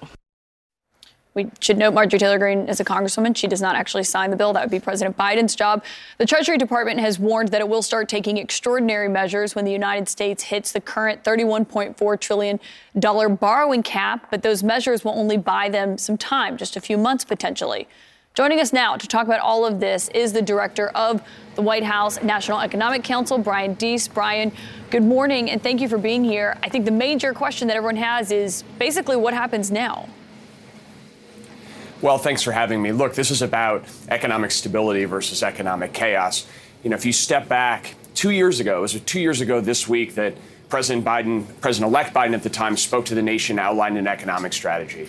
And since then, we've made extraordinary progress in recovering from the pandemic the most jobs created in a two year period ever, the lowest unemployment rate in 50 years. Inflation's now coming down, wages going up. We are making progress. Businesses want to invest in the United States, build clean energy, semiconductor facilities here. We need to keep this progress going. The good news is that because of what Congress did last year, we can make a lot of this progress this year on encouraging this investment in America, encouraging this transition to more stable growth. But we have to not get in our own way. We have to not uh, not put this all at risk and jeopardize this by putting the full faith and credit of the United States at risk. And so, what needs to happen is what Congress has done time and time again, which is prudently do its job. Raise the debt ceiling. That's happened 78 times since 1960. 78 times right. Congress has done its job. That's going to need to happen again this year. But since we're hitting the limit today, you know, what happens now and how much time do you have to to get Congress to get to an agreement here? Well, Secretary Yellen has explained the extraordinary measures that you mentioned will be initiated today. Uh, that is a practice that has uh, has happened in the past, and she has indicated that the exhaustion of those measures uh, will not come uh, any sooner than the beginning of June. But there's real uncertainty about what happens beyond then. But this is an issue where uh, waiting doesn't benefit anybody. Uh, this is about certainty and stability for the U.S. economy. Uh, and so, what needs to happen is, is, Congress needs to, again, do, do what it has done in the past. Uh, this is actually not that complicated. Uh, this happened three times under our predecessor. Uh, and there is plenty of space and time to talk about how to continue the progress on the fiscal side as well. I would note that over the past two years, we've seen the most deficit reduction in nominal terms in American history. The deficit's down 1.7 trillion dollars. Uh, there's plenty of opportunity to continue to invest in the country and bring the deficit down. This debt limit is a separate issue. This is about paying the bills and honoring the obligations that Congress has already right. passed, and that's what needs to happen. So, is the White House going to negotiate with Republicans on this? we are going to make very clear what needs to happen. Uh, as I said, this is not that complicated. This is not about new initiatives or new opportunities. This is about meeting the obligations that this country has already made, uh, to the commitments that this country has made. The bedrock of U.S. economic stability, and frankly, global economic stability, is the commitment that the United States honors the obligations that it already made. That's what this is about. It's not complicated. It needs to happen. It doesn't need to uh, have uh, uh, conditions or anything else attached to it.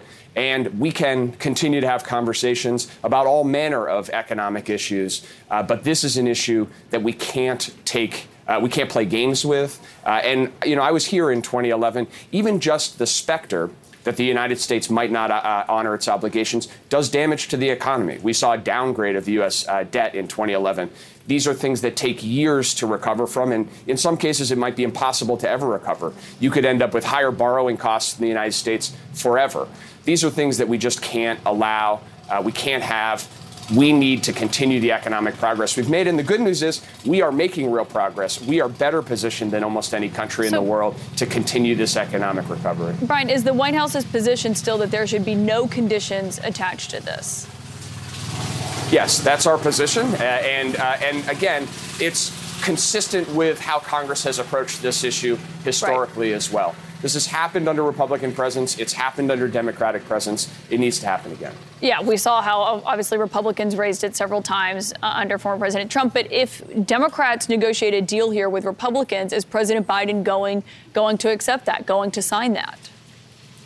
Look, there's a lot of hypotheticals. I just want to be very clear. This is what needs to happen. We need to see the debt limit raised. We need to take the specter of that uncertainty um, out of uh, out of view, and we need to focus on how we can keep this economic recovery going. As I said, good news on that front. Good news for the American people. We're seeing prices come down, wages, uh, real wages. up. a lot of op- investment opportunity in America. That's where we need to train our focus, and we need to take this uncertainty off the table. Does the White House think that the president has the authority to raise it on his own? Look, uh, the, the, we are solely focused on the way that this has always been done and the way that this needs to be done now, which is this is Congress's obligation. This is a basic fundamental obligation that Congress has to meet the commitments that Congress has already made and the United States has already made on behalf of the American people. And that's, that, that is, our, that is our, our, our sole focus right now. Okay. Well, Senator Schumer said that he believes that may be an open question whether or not President Biden does have that authority. Brian, before I let you go, I have to ask you about the documents investigation that is underway. Is it affecting work inside the West Wing? Not at all. Uh, we are totally focused on the uh, economic issues at hand, as this conversation underscores. We've got plenty to focus on. Uh, and frankly, two years in, if we look at where we now need to go in terms of implementing uh, the president's economic agenda, we've got an extraordinary opportunity this year. That's that's uh, our focus, and uh, it's not it's not affecting that at all. All right. Director of National Econ- of the National Economic Council, Brian Deese, thank you for joining us on such an important issue that could affect so many people. Thank you. Very, very good interview um, there. They've got a lot on their plate, especially when it comes to the debt ceiling and the um, the economy, and also State of the Unions coming up uh, as well. Yeah, they have a lot going on. Yeah. All right. So, uh, how will LeBron James' legacy be impacted by the player empowerment era of the NBA? Bomani Jones in the house. Uh, he has a few thoughts, and here uh, he. I want to hear his take on that and the new season of his show. More CNN this morning to come after the break.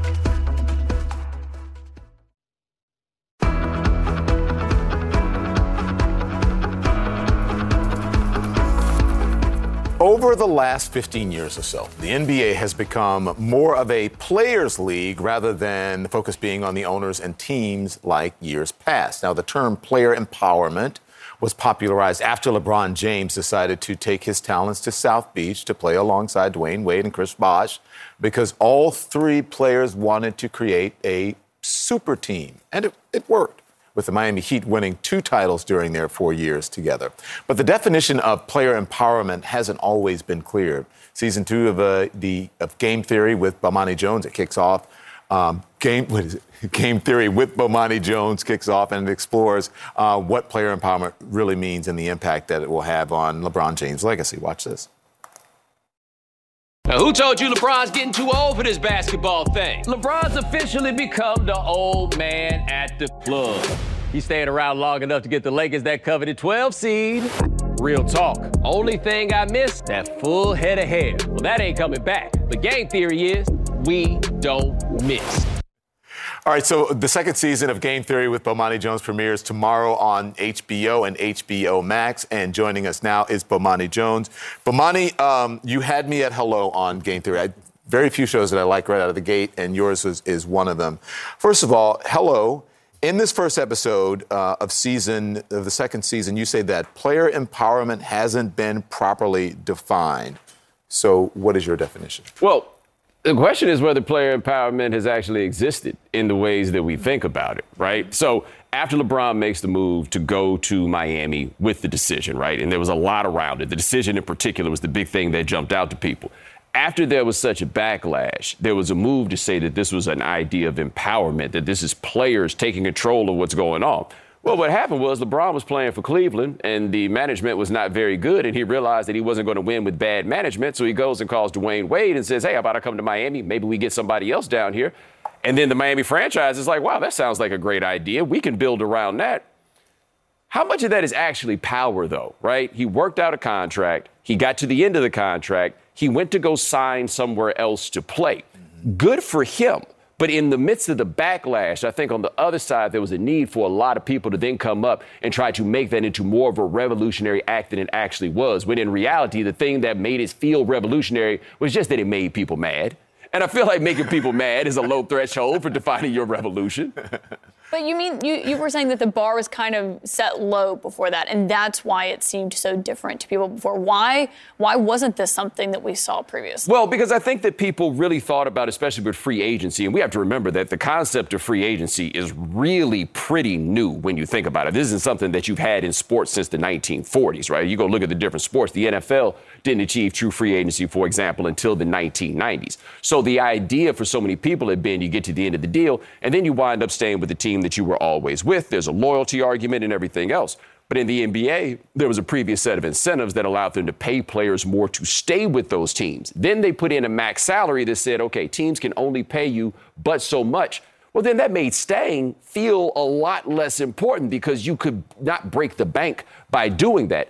That's the thing that people weren't used to. So a dude from Ohio who played for the team in Ohio, looking up and chucking Ohio the deuce, a place where, by the way, they tend to be really big on you staying home, and even if you leave, you come back. It hit people like on those basic levels there.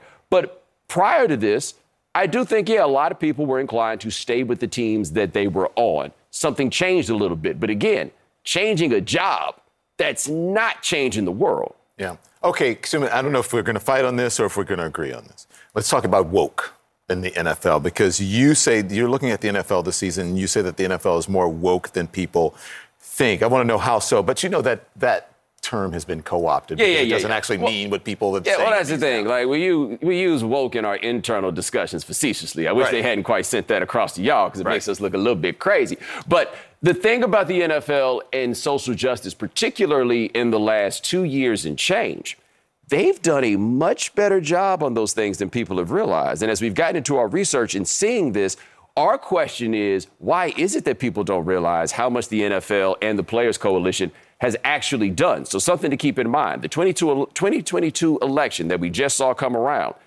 the NFL had logos on the field for people to register to vote. Barack Obama jumps on the Manning cast with Peyton and Eli Manning on ESPN the night before the election to tell people where to vote. Now, in theory, that's a nonpartisan act, but we all understand there's one party that wants more people to vote, and the other one that's like, hey, we're going to lose if y'all keep doing that.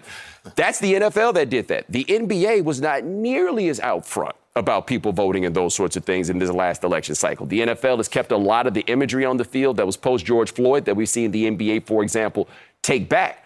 So there are things that the NFL has done, and there are people that work in the NFL office who have wondered why people don't give them more attention.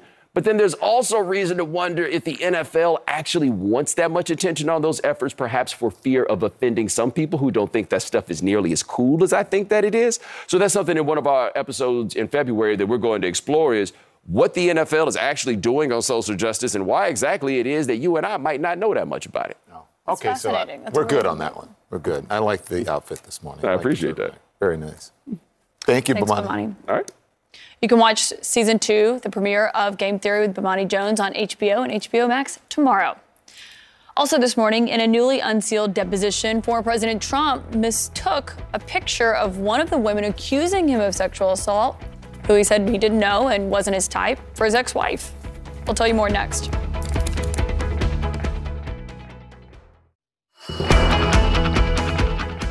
Good morning. The lies continue. This time, George Santos caught making up a story about his mother being in the South Tower on 9 11.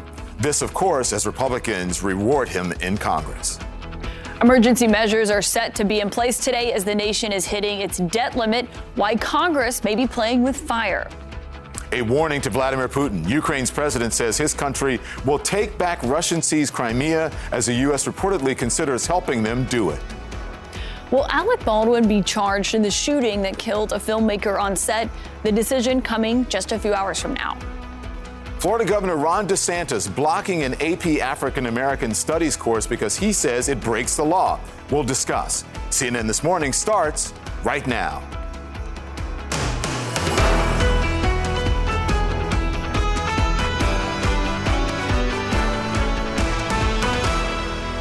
But we begin this hour with yet another apparent lie from George Santos, a Republican congressman from New York who fabricated just about everything on his resume, has been caught again, this time lying about his late mother. Santos has long claimed that his mother was in the South Tower of the World Trade Center on 9 11 and later died from cancer. But new immigration records obtained by CNN confirm Santos' mother was in Brazil between 1999 and 2003 and was never in the U.S., and now a Navy veteran from New Jersey is accusing Santos of stealing $3,000 from a GoFundMe account that was supposed to be used to save the life of his dog. Santos denies the claims, and then moments ago, though, the veteran Rich Osthoff shared his 2016 encounter with Santos on CNN this morning. He says the ordeal nearly cost him his life. George Santos refuted the claim. This is what he told me, okay? He says, I have no clue what he is talking about. And the crazy part is that anyone that knows me knows that I'd go to hell and back for a dog, and especially a veteran. Well, then go to hell. He said, he said, go to hell and he'd go to hell and back. Well, then go to hell, George. Is that your sentiment? yeah. yeah. He goes on to say, so this is just more of a pile on effect. I have dozens of people reaching out to me in support, sharing their stories about their dogs and cats uh, that I ha- that I help save and rescue. What's your response to that? I don't believe any of it. I don't believe anything that he said about that. I think any other animal that he had up on his website or whatever probably suffered the same fate as my dog did. What would you say to him if you if he was here now? What would you say to him? Do you have a heart? Do you have a soul? And he probably would lie about that. I mean, I, I, don't want you to ever hurt anybody like you hurt me again, George. And, and nobody else should ever have to go through that. I almost killed myself when that dog died. That's why I'm here. I don't want him to be able to do this again powerful words coming from that veteran. And coming up, we're going to talk to former Republican Congressman Adam Kinzinger about the new revelations about George Santos. Also, this morning, though, on the international front, a battle is brewing between two allies over the fate of Ukraine and the weapons it is getting. The U.S. is now urging Germany to send their tanks to Ukraine ahead of an expected offensive by Russia in the coming months once it becomes spring. This, as President Zelensky has been making a definitive declaration this morning as he speaks to world leaders virtually bluntly saying that Ukraine will retake Crimea, which of course was illegally annexed by Russia nearly a decade ago. Both Russia and Ukraine now claim ownership over the land. It has become this symbolic battleground in the war between these two countries. Fred Pleitgen is live for CNN this morning in Kiev. Fred, of course, the big question is whether or not this could actually happen and what this looks like. Does it seem like that's that's a realistic goal for mm. Zelensky to have as they are mounting this offensive? Well, it certainly is the Ukrainians' goal, uh, Kaitlan. The Ukrainians have consistently been saying that they do want to take back Crimea. But of course, you're absolutely right.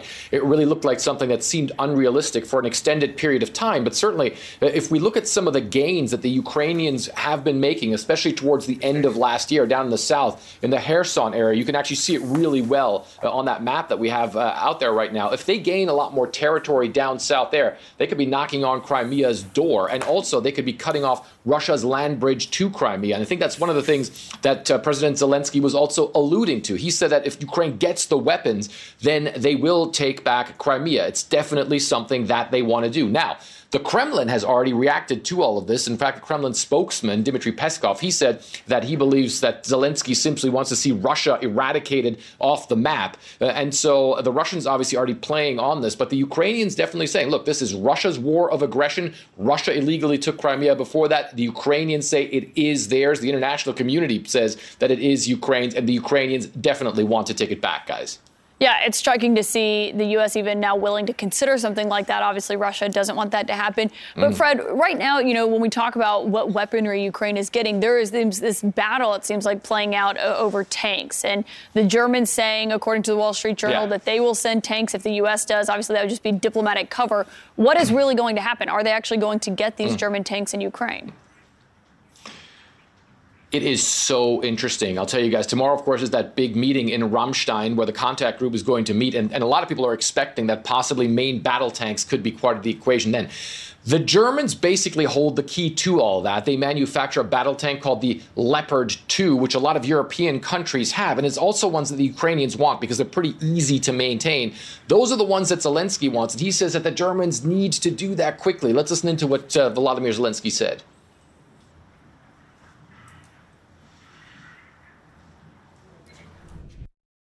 I would like to thank again for the assistance to our partners, but at the same time, there are times where we shouldn't hesitate or we shouldn't compare when someone says, I will give tanks if someone else will also share his tanks. I'm um, strong in Europe and I can share if someone outside of, of Europe will contribute as well. I don't think this is the right strategy to go with. And guys, a lot of European countries want to give these Leopard 2 tanks. The Germans aren't quite there yet. They say they'll do it if the Americans give main battle tanks right now or, or, or earlier today. Secretary of Defense Lloyd Austin, he was in Germany to try and convince the Germans uh, to finally give the go ahead to allow a lot of European countries to give those main battle tanks to Ukraine, guys. Yeah, all eyes will be on if that pressure works. Fred Pleitgen in Kiev, thank you so much. We turn now to new insight into a deposition of former President Donald Trump that was unsealed by a U.S. District Court in Manhattan. According to the transcripts, at one point, Trump mistakes a picture of the women accused of sexual assault for his ex-wife. The woman, I should say, accused of sexual assault as his ex-wife. Kara Scannell is here with the details now.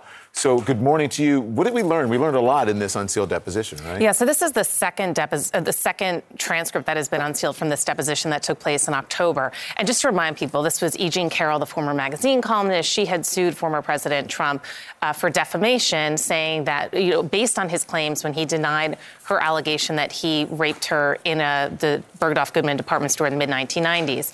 Uh, so in this latest transcript that was unsealed last night, uh, Trump has showed a black and white photo of him with his wife, Ivana Trump, Carroll and Carroll's husband, and he points or he's asked about who's in the photo, and when he looks at Carroll, he says, "Oh, that's Marla Maples, my my wife. Now, he was photographed in the photo with his then current wife, Ivana Trump. So, you know, some people might think that this could, you know, undermine or it certainly counters his claim that she was not his type. That was one of these defamatory statements. He said he wouldn't have raped her. She wasn't his type. Um, so now it's a, it's a blunder here where he actually points to Carroll and his lawyer has to correct him and say, that's Carroll, that's not Marla.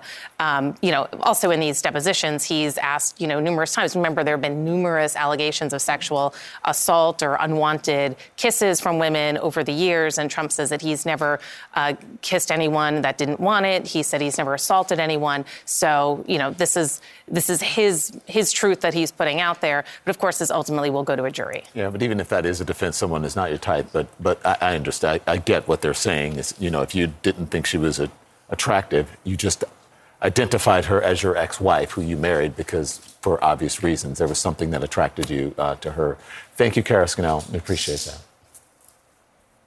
Also, this morning, something to watch. Prosecutors are set to announce whether or not criminal charges are going to be filed in connection to that 2021 Rust movie set shooting. Of course, it was the cinematographer who was shot and killed by a live round from a prop gun that was being held by the actor Alec Baldwin. He claims he did not pull the trigger. CNN's Josh Campbell is live in Santa Fe, New Mexico. Josh, what are we expecting today? Is Baldwin actually going to face charges here potentially?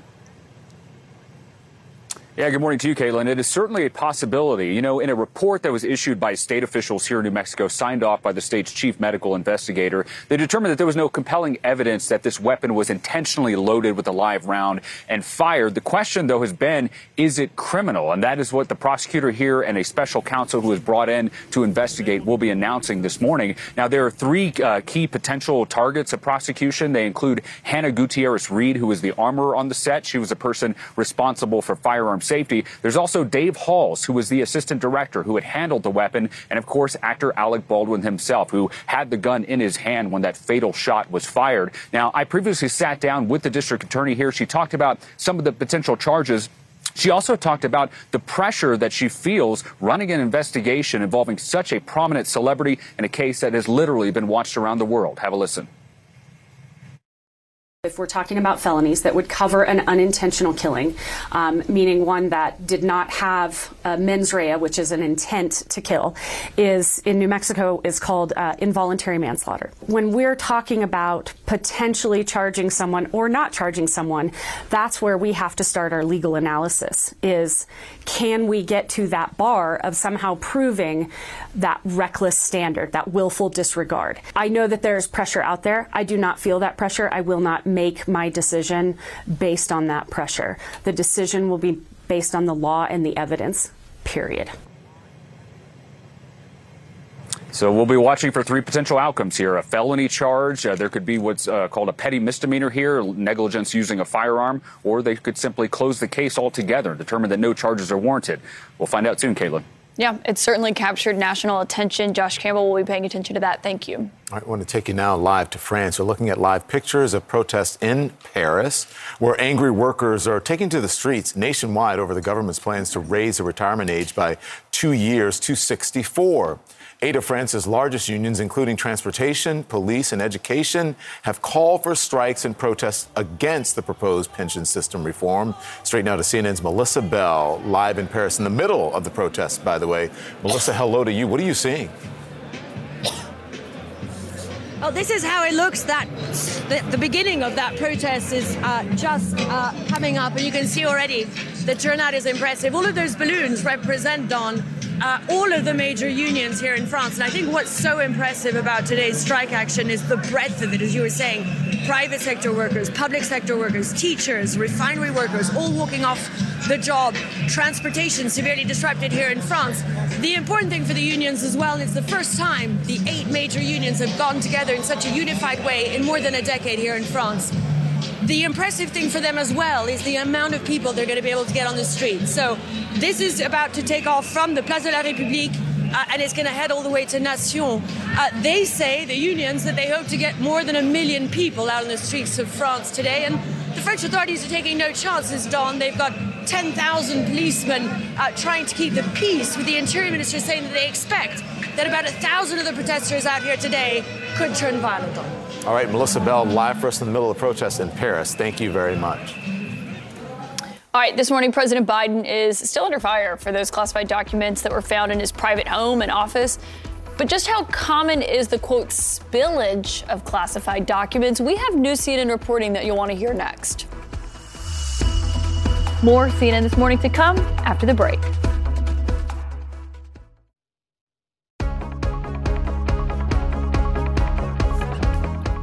All right, this morning we got some new CNN reporting about how just common it could be for classified documents to be outside of the protected places and spaces they're supposed to be in. Experts in this matter say it is known as classified spillage. And in most cases, there are simple mistakes that are not typically charged as crimes. CNN's Katie Bo Lillis has been looking into this, into this, and she joins us now. Uh, all right, Katie, this has been a big question, of course, not just in light of what happened with Trump's documents, but also now with Biden. You know, is it an accepted thing? How common is this? What has your reporting found? Yeah, Kaitlan, this kind of uh, this kind of classified spillage happens almost literally every day, and most of the time it's completely accidental. An employee accidentally takes home a classified document in a briefcase. In one example that we were told, the employee found a classified document that had been accidentally attached to an unclassified travel itinerary. He slept with it under his pillow for a night, returned it the next day, and that was that. Most of these cases are dealt with administratively, internally, with a simple conversation with the security officer at the agency in question. Now, of course, in more severe cases, there can be penalties such as losing your security clearance or even being fired. But part of the reason this is so common, Kaitlan, is simply the law of large numbers. There are over 4 million security clearance holders floating around out there, and some national security officials will also acknowledge that the U.S. government has a pretty big problem with overclassification. There are just millions and millions and millions of pieces of classified information, not all of which are exquisite. Yeah, I've heard that from so many officials, Democrats and Republicans talking about that, the idea of just basically everything being classified. Okay, but you talk about this one person who, who accidentally took something home. They slept with it under their pillow to basically guard it and make sure it was okay. But when it comes to the president, and now two presidents being looked into this, intent, I imagine, plays a massive role in how these things are handled. Yeah, the question is when does it go from something that's handled administratively to something that the agency refers to the Justice Department for investigation and possible prosecution? And the, the, the answer is there's no hard and fast rule. It really depends on the cases, the case itself, the facts and the circumstances. Um, what we have seen in some of these more high profile cases of prosecution is that intent to mishandle the information is really the key factor here. Did you intend to hoard it, sell it, leak it? But as one CIA lawyer that we spoke to, or former CIA lawyer that we spoke to, said the decision for agencies to make that referral to the DOJ, it's more art than science, Kaitlan. Yeah. I can think of a few lawyers and prosecutors who have intent on their mind these days when it comes to classified documents. Katie Bo Lillis, thanks so much for joining us for that reporting. Thank well, you. One of them may be this guy. Let's bring in someone who would know about this. This is former Republican Congressman Adam Kinzinger, who is now a CNN senior political commentator. I didn't know if you're a senior yet, but I'm getting anyway, great. You, it. it's just, you heard what Katie Bo Lillis, the conversation yeah. between um, uh, Katie and Kaitlan. Do, have you, did you witness spillage? Like, what is your assessment, your take on all of it? I mean, to me, it's unique because. By the way, spillage the, is like. I know it's accidentally of a, sort of getting yeah. out there inadvertently. It's like here you go. Here's a here's a TSSCI document I lost. No, I, look, I'm not used to. Uh, for me, the two areas I had classified information was Congress and the military both were very controlled. So Congress, you're either in a SCIF or you're in, which is the sensitive compartmentalized, I don't remember what it stands for, but it's basically where nobody can listen in. And it's where classified info can go. Or a big room, like when we'd have these massive briefings. There's no way you could take anything out of there. I mean, I, in my mind, the only way I could have gotten classified information out of anything is to memorize it or you know write it down and nobody see me it was hard and then on the military side we'd go into the vault which is where you learn whether it's the nuclear mission i did when i was a tanker pilot or some of the weapon system of your enemy you can't get stuff out of there either. So, so never, I don't know how it happens. You never inadvertently like, oh my gosh, just by accident taking no. something home. I don't even know how I could if I wanted to, because it's just like if you do have access to anything, you're usually being stared at by people, making sure you don't walk out of there with that. I guess if you're a person that's handling that, like you're the I guess, the handler of the information for people like me, I could see how it'd be possible, but it's still hard for me to really see how that would work out, especially for it to be common. Well, and the question is also SCIFs, you know, this sensitive compartmented something informational facility i think go. is Good. what it is I we've hope, dealt a lot with I this over the last is. few years yeah. one of those is you know where the president is he has access to a lot of SCIFs former president trump is now making this claim um, he's zeroing in on the 48 empty folders that were marked as classified as containing classified information that were found when the FBI searched Mar-a-Lago. He is basically saying that what would happen is they would have briefings in the Oval Office. People would come in, they'd bring a folder of classified, classified information. When they were done, they would take the classified documents back, but he would keep the folder, he said, sometimes as a cool keepsake. From your understanding and your experience, is there ever a situation where an intelligence officer goes into a briefing, has these classified documents in a folder, and then leaves without the folder and just the documents? I've never seen it. I'm not, you know, I was never president. Maybe there's a moment where he says, I want to keep the folder. And if he says that, I, I guess the folder itself wouldn't be classified. But I, if I was a briefer, or from the behavior of any briefer I've seen, they walk in, they give you the information, they make sure they have everything when they walk out. And usually, you're in like real earnest to help them make sure they remember that stuff because you don't want to be responsible. So you're very careful to say, hey, like, was this classified? I took some notes here. Are those classified? Take them if they are. Isn't that different when you're president, vice president? It's like they can, hey, they just kind of grab what they want, or yeah, I mean, I deliver it to them, and the, you know, you yeah, know I mean, uh, yeah. I mean, look, I to end up with classified information, you know, near your Corvette or at Mar-a-Lago. Something has to be done differently than anything I've experienced. So I think when you're president, yeah, it's probably a little more like, hey, the White House is secure, your residence is secure. Still, though, it's. Uh, I think we definitely need to get a little better at this. Can I um, move on to another subject? I want to talk Sure. to you about George Santos. Yeah. I don't know if you saw the interview that I did with the former veteran who lost. I got his to meet him, yeah. Yeah, you got to meet him. Okay, so listen, I, let's play a little bit of it, and then I'll get your take on it. Here it is. Okay, so the, don't have it. Basically, he's saying that he was scammed out of three thousand dollars at a GoFundMe, on that George Santos, you know, didn't live up to his promises. The guy said he lost his dog, he wanted to take his life, and he says George Santos basically to him is a big liar, and should face the consequences. Of course. I mean, look, it's, it's like I, I saw this the beginning of this story kind of forming yesterday, and I'm like, of course, yeah, of course he took a dog for money, right? I mean, George Santos, look. Do politicians stretch the truth? Probably sometimes, right? Probably. Resumes, maybe, right? I have never seen an instance where somebody made up their entire life history to the point where folks are even questioning if his name is really George Santos. I'm gonna tell you what, you know, you, you go in, you lie, that's one thing, it's bad. You represent 700,000 people.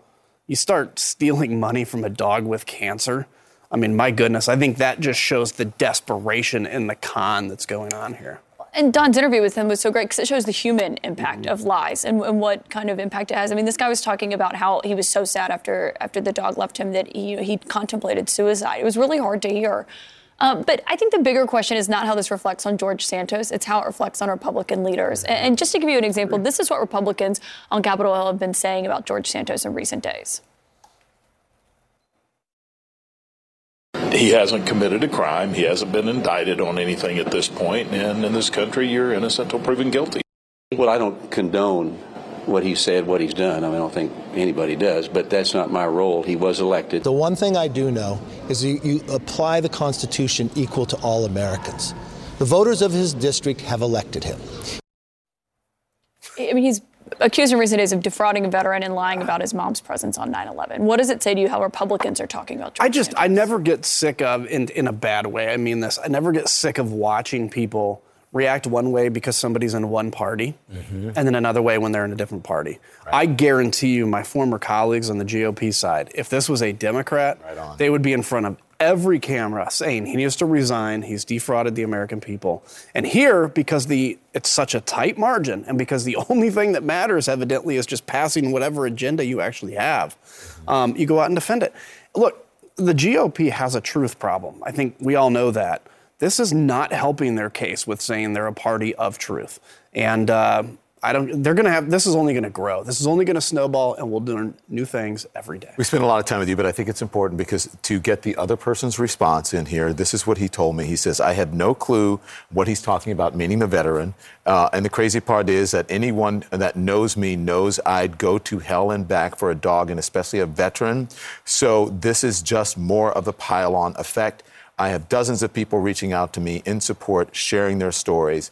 Uh, again, I think the overall thing is he thinks this is a pile on effect, and all these stories are just people who are after him. Do you see it that way quickly? Well, no. I mean, I, I, I tend to think the veteran has way more credibility. But the bottom line is every question now, he's going to be questioned because he's shown he lies.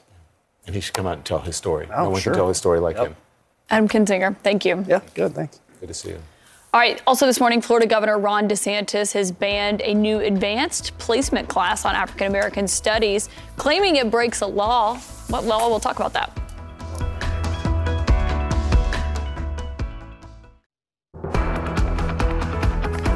So this morning, Governor Ron DeSantis refusing to approve an advanced placement African American studies course to be taught in Florida high schools. In a letter to the College Board, the Florida Department of Education, which is part of DeSantis' administration, writes. As presented, the content of this course is inexplicably contrary to Florida law and significantly lacks educational value. Well, DeSantis believes the course promotes critical race theory, which he recently banned from schools under the Stop Woke Act. In case you were wondering, the acronym stands for Wrong to Our Kids and Employees. Okay, it prohibits any instruction uh, on race or diversity that suggests a person's status as either privileged or oppressed is necessarily determined by his or her race, color, national origin, or sex.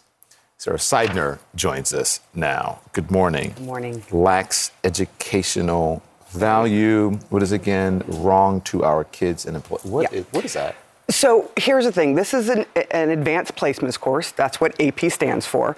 Um, and this group that approves the AP courses is the same one that, you know, approves the SAT. So this is a group that's been around for a very long time. And their job is to sort of approve the curriculum um, for AP classes and uh, also administering the SAT. And so what you have here is a pilot program that 60 schools have looked at, have tried. Uh, the, the, one issue is that it hasn't been made publicly available. Um, I would love to get a, a, a, copy of it and get my hands on it. I think a lot of people would like to see exactly what it is that um, the, the Florida Board of Education has a problem with. Um, but here's the, the big issue let's just call a spade a spade. It's about CRT, it's about critical race theory, and this whole thing has been ginned up between those who believe that it is teaching, there's a fear that it's teaching white kids to feel bad about being white um, and teaching black kids that they are naturally oppressed. That is the fear, but that is not what critical race theory is. It is very specific and it is about, and it's usually used in law schools in college. But if you look at the advanced placement classes, those classes you get college credits if you pass the test. So you could argue either way on this. You could say, look, the AP test is so that kids can think critically. It's critical race theory, not critical race proof, right? And so this is one of those things where it's like everything is getting conflated. Critical race theory is just a catch all for anything that someone thinks like woke. is bad, like woke. Um, and, and so this is where, but there is a real concern on parents' part about how children are being taught when it comes to race. There is a fear that white children are going to be treated differently, going to be treated worse because they are considered the oppressors, and that black children are going to be treated as victims. And th- that is a real concern of parents. Like we should not kind of dismiss that because that's it's there now. But all of this whole critical race theory argument and this woke argument was actually sort of created. And I want to let you meet the person who really put this on the map. He put it into the president's mouth. He put it, he was on Fox over and over and over again, hammering this idea of critical race theory and where this all came from. This did not come from sort of parents and the grassroots level from parents. Let me, let me let you hear what he says. You tweeted that it is you are going to create something toxic when it comes to the way no. people think about critical race theory. That's no. what you yourself tweeted. Isn't no, that bad wrong. for America? That's inaccurate. Yeah. Critical race theory is intrinsically toxic. I'm merely revealing it and I'm merely exposing it, and I'm merely creating a framework for people to understand it. But it's not that I've turned critical race theory toxic.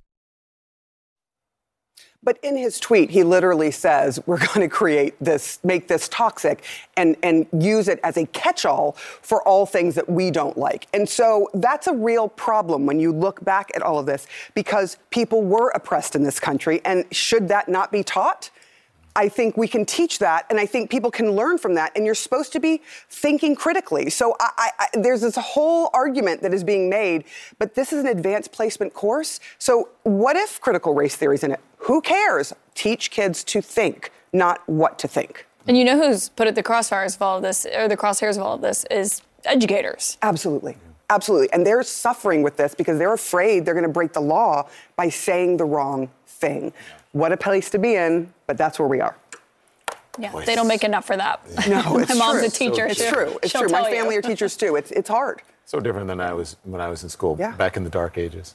we were writing out things on uh-huh. scrolls. Yes. Thank you, Sara Sidner. Always a pleasure. Good to see you. No worries.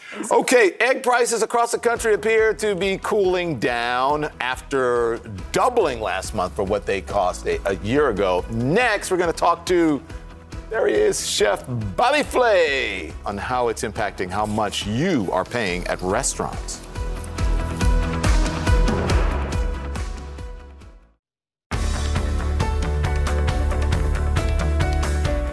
All right, as many of you know, all of you who are going to the grocery store, egg prices have been up across the United States, but now potentially cooling down a little bit this week after they peaked in December at more than double what you were paying for eggs a year ago.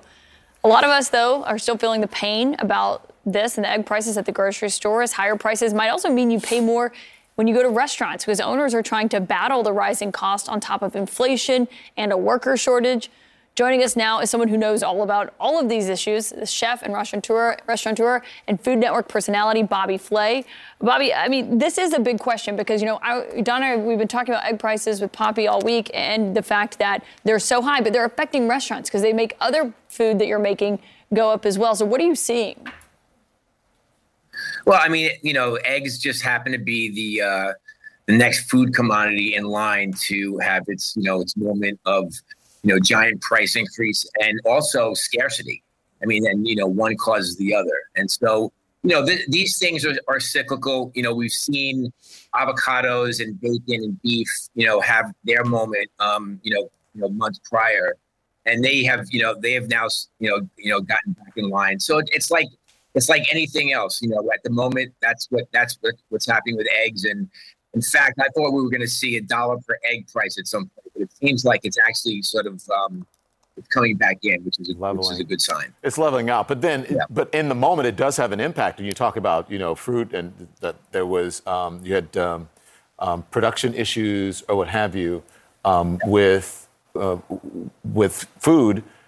That impacts restaurants, that impacts prices, and also it impacts people's ability to be able to go out and eat.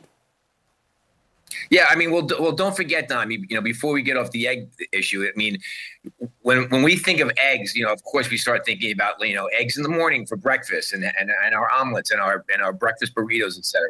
But eggs are in a lot of things. You know, I mean, all the baking. When you think about baking things, you know, there's flour, sugar, butter, and eggs. You know, basically in everything.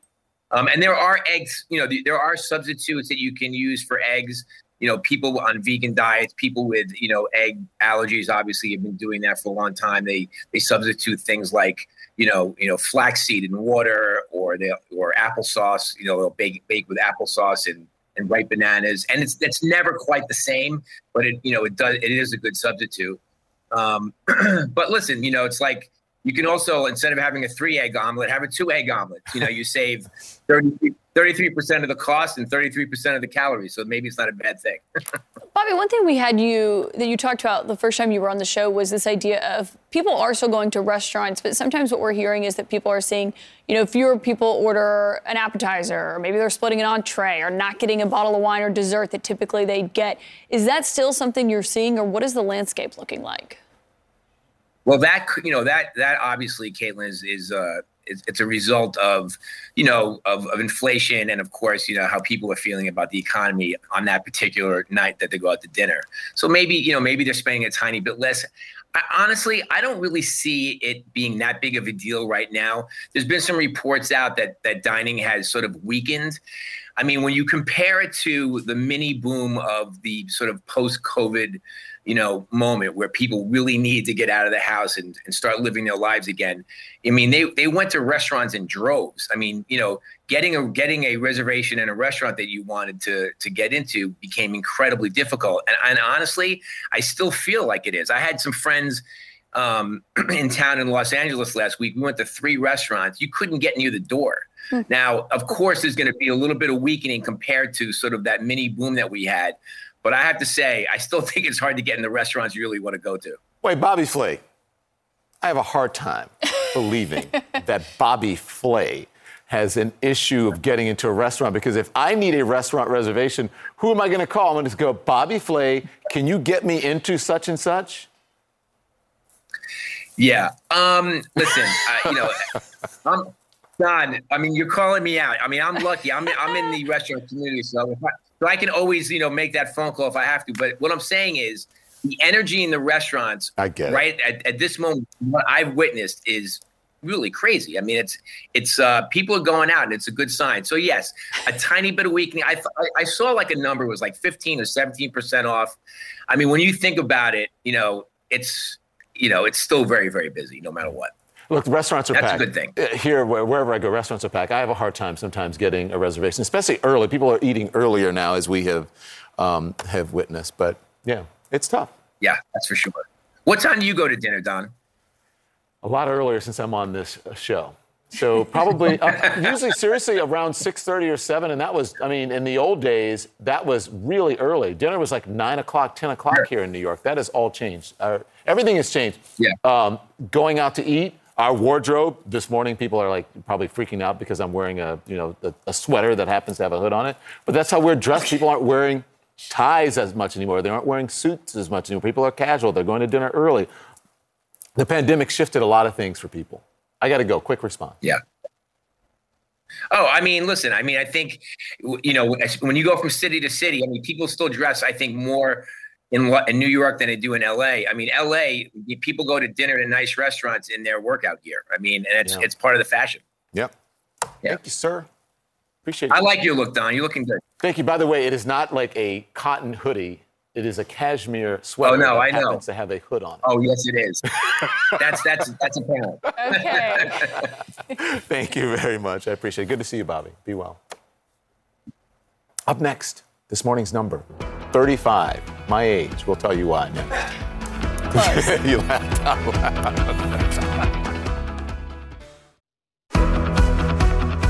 I moved here for a job. I am the new night court judge. Night Court is back in session. The reboot of the 1984 sitcom debuted this week. The show's revival makes us wonder how many canceled series have been brought back. There have been a lot, just a lot. Our senior data reporter Harry Enten is here. Harry, that all plays into this morning's number. So what is it? All right, this morning's number is 35. Uh, we essentially looked at, uh, tried to figure out how many of these revivals or sort of these spin offs that are long after the original series ran. Uh, are on the air or streaming right now, and it's at least 35, including Night Court. I believe also today, uh, that 90s show based off of that 70s show is debuting. Much of the original cast is coming back. But, uh, you know, the question I have to ask is who is asking for this type of thing, right? You know, I went and I looked at the IMDb scores of, I think we have uh, four sort of of these revivals compared to the original. And on all of them, the IMDb scores are worse for the revivals than they were for the originals. You can see we got CSI, we got Fantasy Island, we got Quantum Leap, we've got Night Court. They're all worse for the revivals for the, than the originals. I haven't watched Night Court yet, but the early reviews seem kind of meh. But isn't that because once something was so great, once you try to redo it again, people are never going to be satisfied. They're never going to feel like it was with the original. Maybe so. I think nostalgia is kind of this funny thing, right? Where the mind kind of plays on you a little bit and you're thinking to yourself, hey, you know, I liked it back then. Maybe I'll like it now. But it turns out that the memories are fonder than the realities are. Yeah. God, that was bleak. I don't, I don't know. I don't, I don't, I don't know if that was bleak, but you know, I'll point out one little last thing for you, and that is, you know, revivals. They, they aired back in the 1990s as well. You know, in the 1990 1991 season, what we saw was a bunch of revivals. The new WKRP in Cincinnati. Hmm. We had the Brady's. We had the Carol Burnett show. We had Mission Impossible. So this isn't a new idea. It's just they're more frequent now than they used to be. Don't nobody say nothing bad about Carol Burnett, okay? Yeah. I love Carol Burnett. I love the Brady's. Great theme Alton song. Pay. All right. Thank you, Harry. Enten. Thank you. Great Up number. next, a surprise announcement from CNN, and it involves Adam Sandler. That's a tease if I've ever heard one. Don't nobody say nothing bad about this. As I stare at this magnificent bust of Mark Twain, I'm reminded of how humbled I am to receive such an honor and how I vow to take very special care of it. Um, This is a wonderful award. To see all my, my friends here and all the people I've worked with for the years, just it, it reminds me of, of just how many people I carried for so long. And yet, I hope that, like Mark Twain, 100 years from now, people will see my work and think, wow, that is actually pretty racist. And there was also some confusion about whether or not it was an award or a prize. And I, you know, and actually it's an award. Even though they call it a prize, it's an award. Because usually when there's a prize, there's money involved. I feel like I'm in a wedding. It's like a hurricane around me, you know, and everything's happening and I'm, it's a blur. But I tried to wear something old, something new, something borrowed, and something blue. if you want to see more of that, this is this speech that's going to come up is going to be great because mark your calendars. Sunday, March 26th is when CNN is going to exclusively broadcast the 24th version of that, the Mark Twain Prize for American Humor, this time honoring Adam Sandler. The Mark Twain Prize recognizes individuals who've had an impact on American society in ways similar to the distinguished 19th century novelist and essayist Sam Clemens, who was best known by his pen name of Mark Twain. Some of the past winners, you got to look. I mean, a lot of them are of Adam Sandler ilk. You know, Saturday Night Live is where a lot of them got their start. This is going to be on Sunday night, March 26th, 8 p.m., right here on CNN. He's just going to follow in that long list of people. And um, I mean, you know, his, his speech is going to be good. I think we need this. I think we um, there was a conversation we had earlier this week. Um, with, it was yesterday with Shigu, Shigu, Mm-hmm. where we talked about comedians feeling like they can't really get their stuff out there because they're worried about being judged. I think we're in a moment where we need to let comedians be comedians, and I think Tina Fey actually was making a very good point when she said, you know, Mark Twain, someone will look back at my work and say, you know, that was really racist. She was unjust, but I watched 30 Rock now, not that it was racist, but it pushed the envelope. And I don't know if in this environment that you can get away with that stuff. And we should. We should allow comedians, I think, and comedy Well, it's also it's a reflection of how you know when something is made is so different than when you're seeing it Right. in that present time. Adam Sandler, obviously, is someone who's also dealt with that. Is how critics have looked at, at films that he made and what they look like now. He said, you know, he doesn't read the reviews anymore, and uh, but you know he's going to give a good speech. Good stuff. All right, thanks for joining us this morning. CNN Newsroom starts right now. That is it for this episode of CNN This Morning. You can check out our lineup of podcasts and showcasts at cnn.com slash audio or in your favorite podcast app. Thanks for listening. When you work, you work next level. And when you play, you play next level. And when it's time to sleep, Sleep Number smart beds are designed to embrace your uniqueness, providing you with high-quality sleep every night. Sleep next level.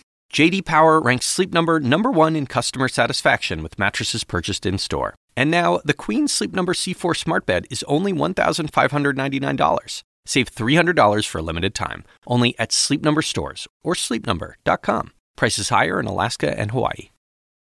Quality sleep is essential, and that's why the Sleep Number Smart Bed is designed for your ever evolving sleep needs. So you can choose what's right for you whenever you like. Need a bed that's firmer or softer on either side? Helps you sleep at a comfortable temperature, quiets their snores. Sleep Number does that. Sleep better together. JD Power ranks Sleep Number number 1 in customer satisfaction with mattresses purchased in-store. And now, save 50% on Sleep Number limited edition smart beds for a limited time. For JD Power 2023 award information, visit jdpower.com/awards. Only at Sleep Number stores or sleepnumber.com.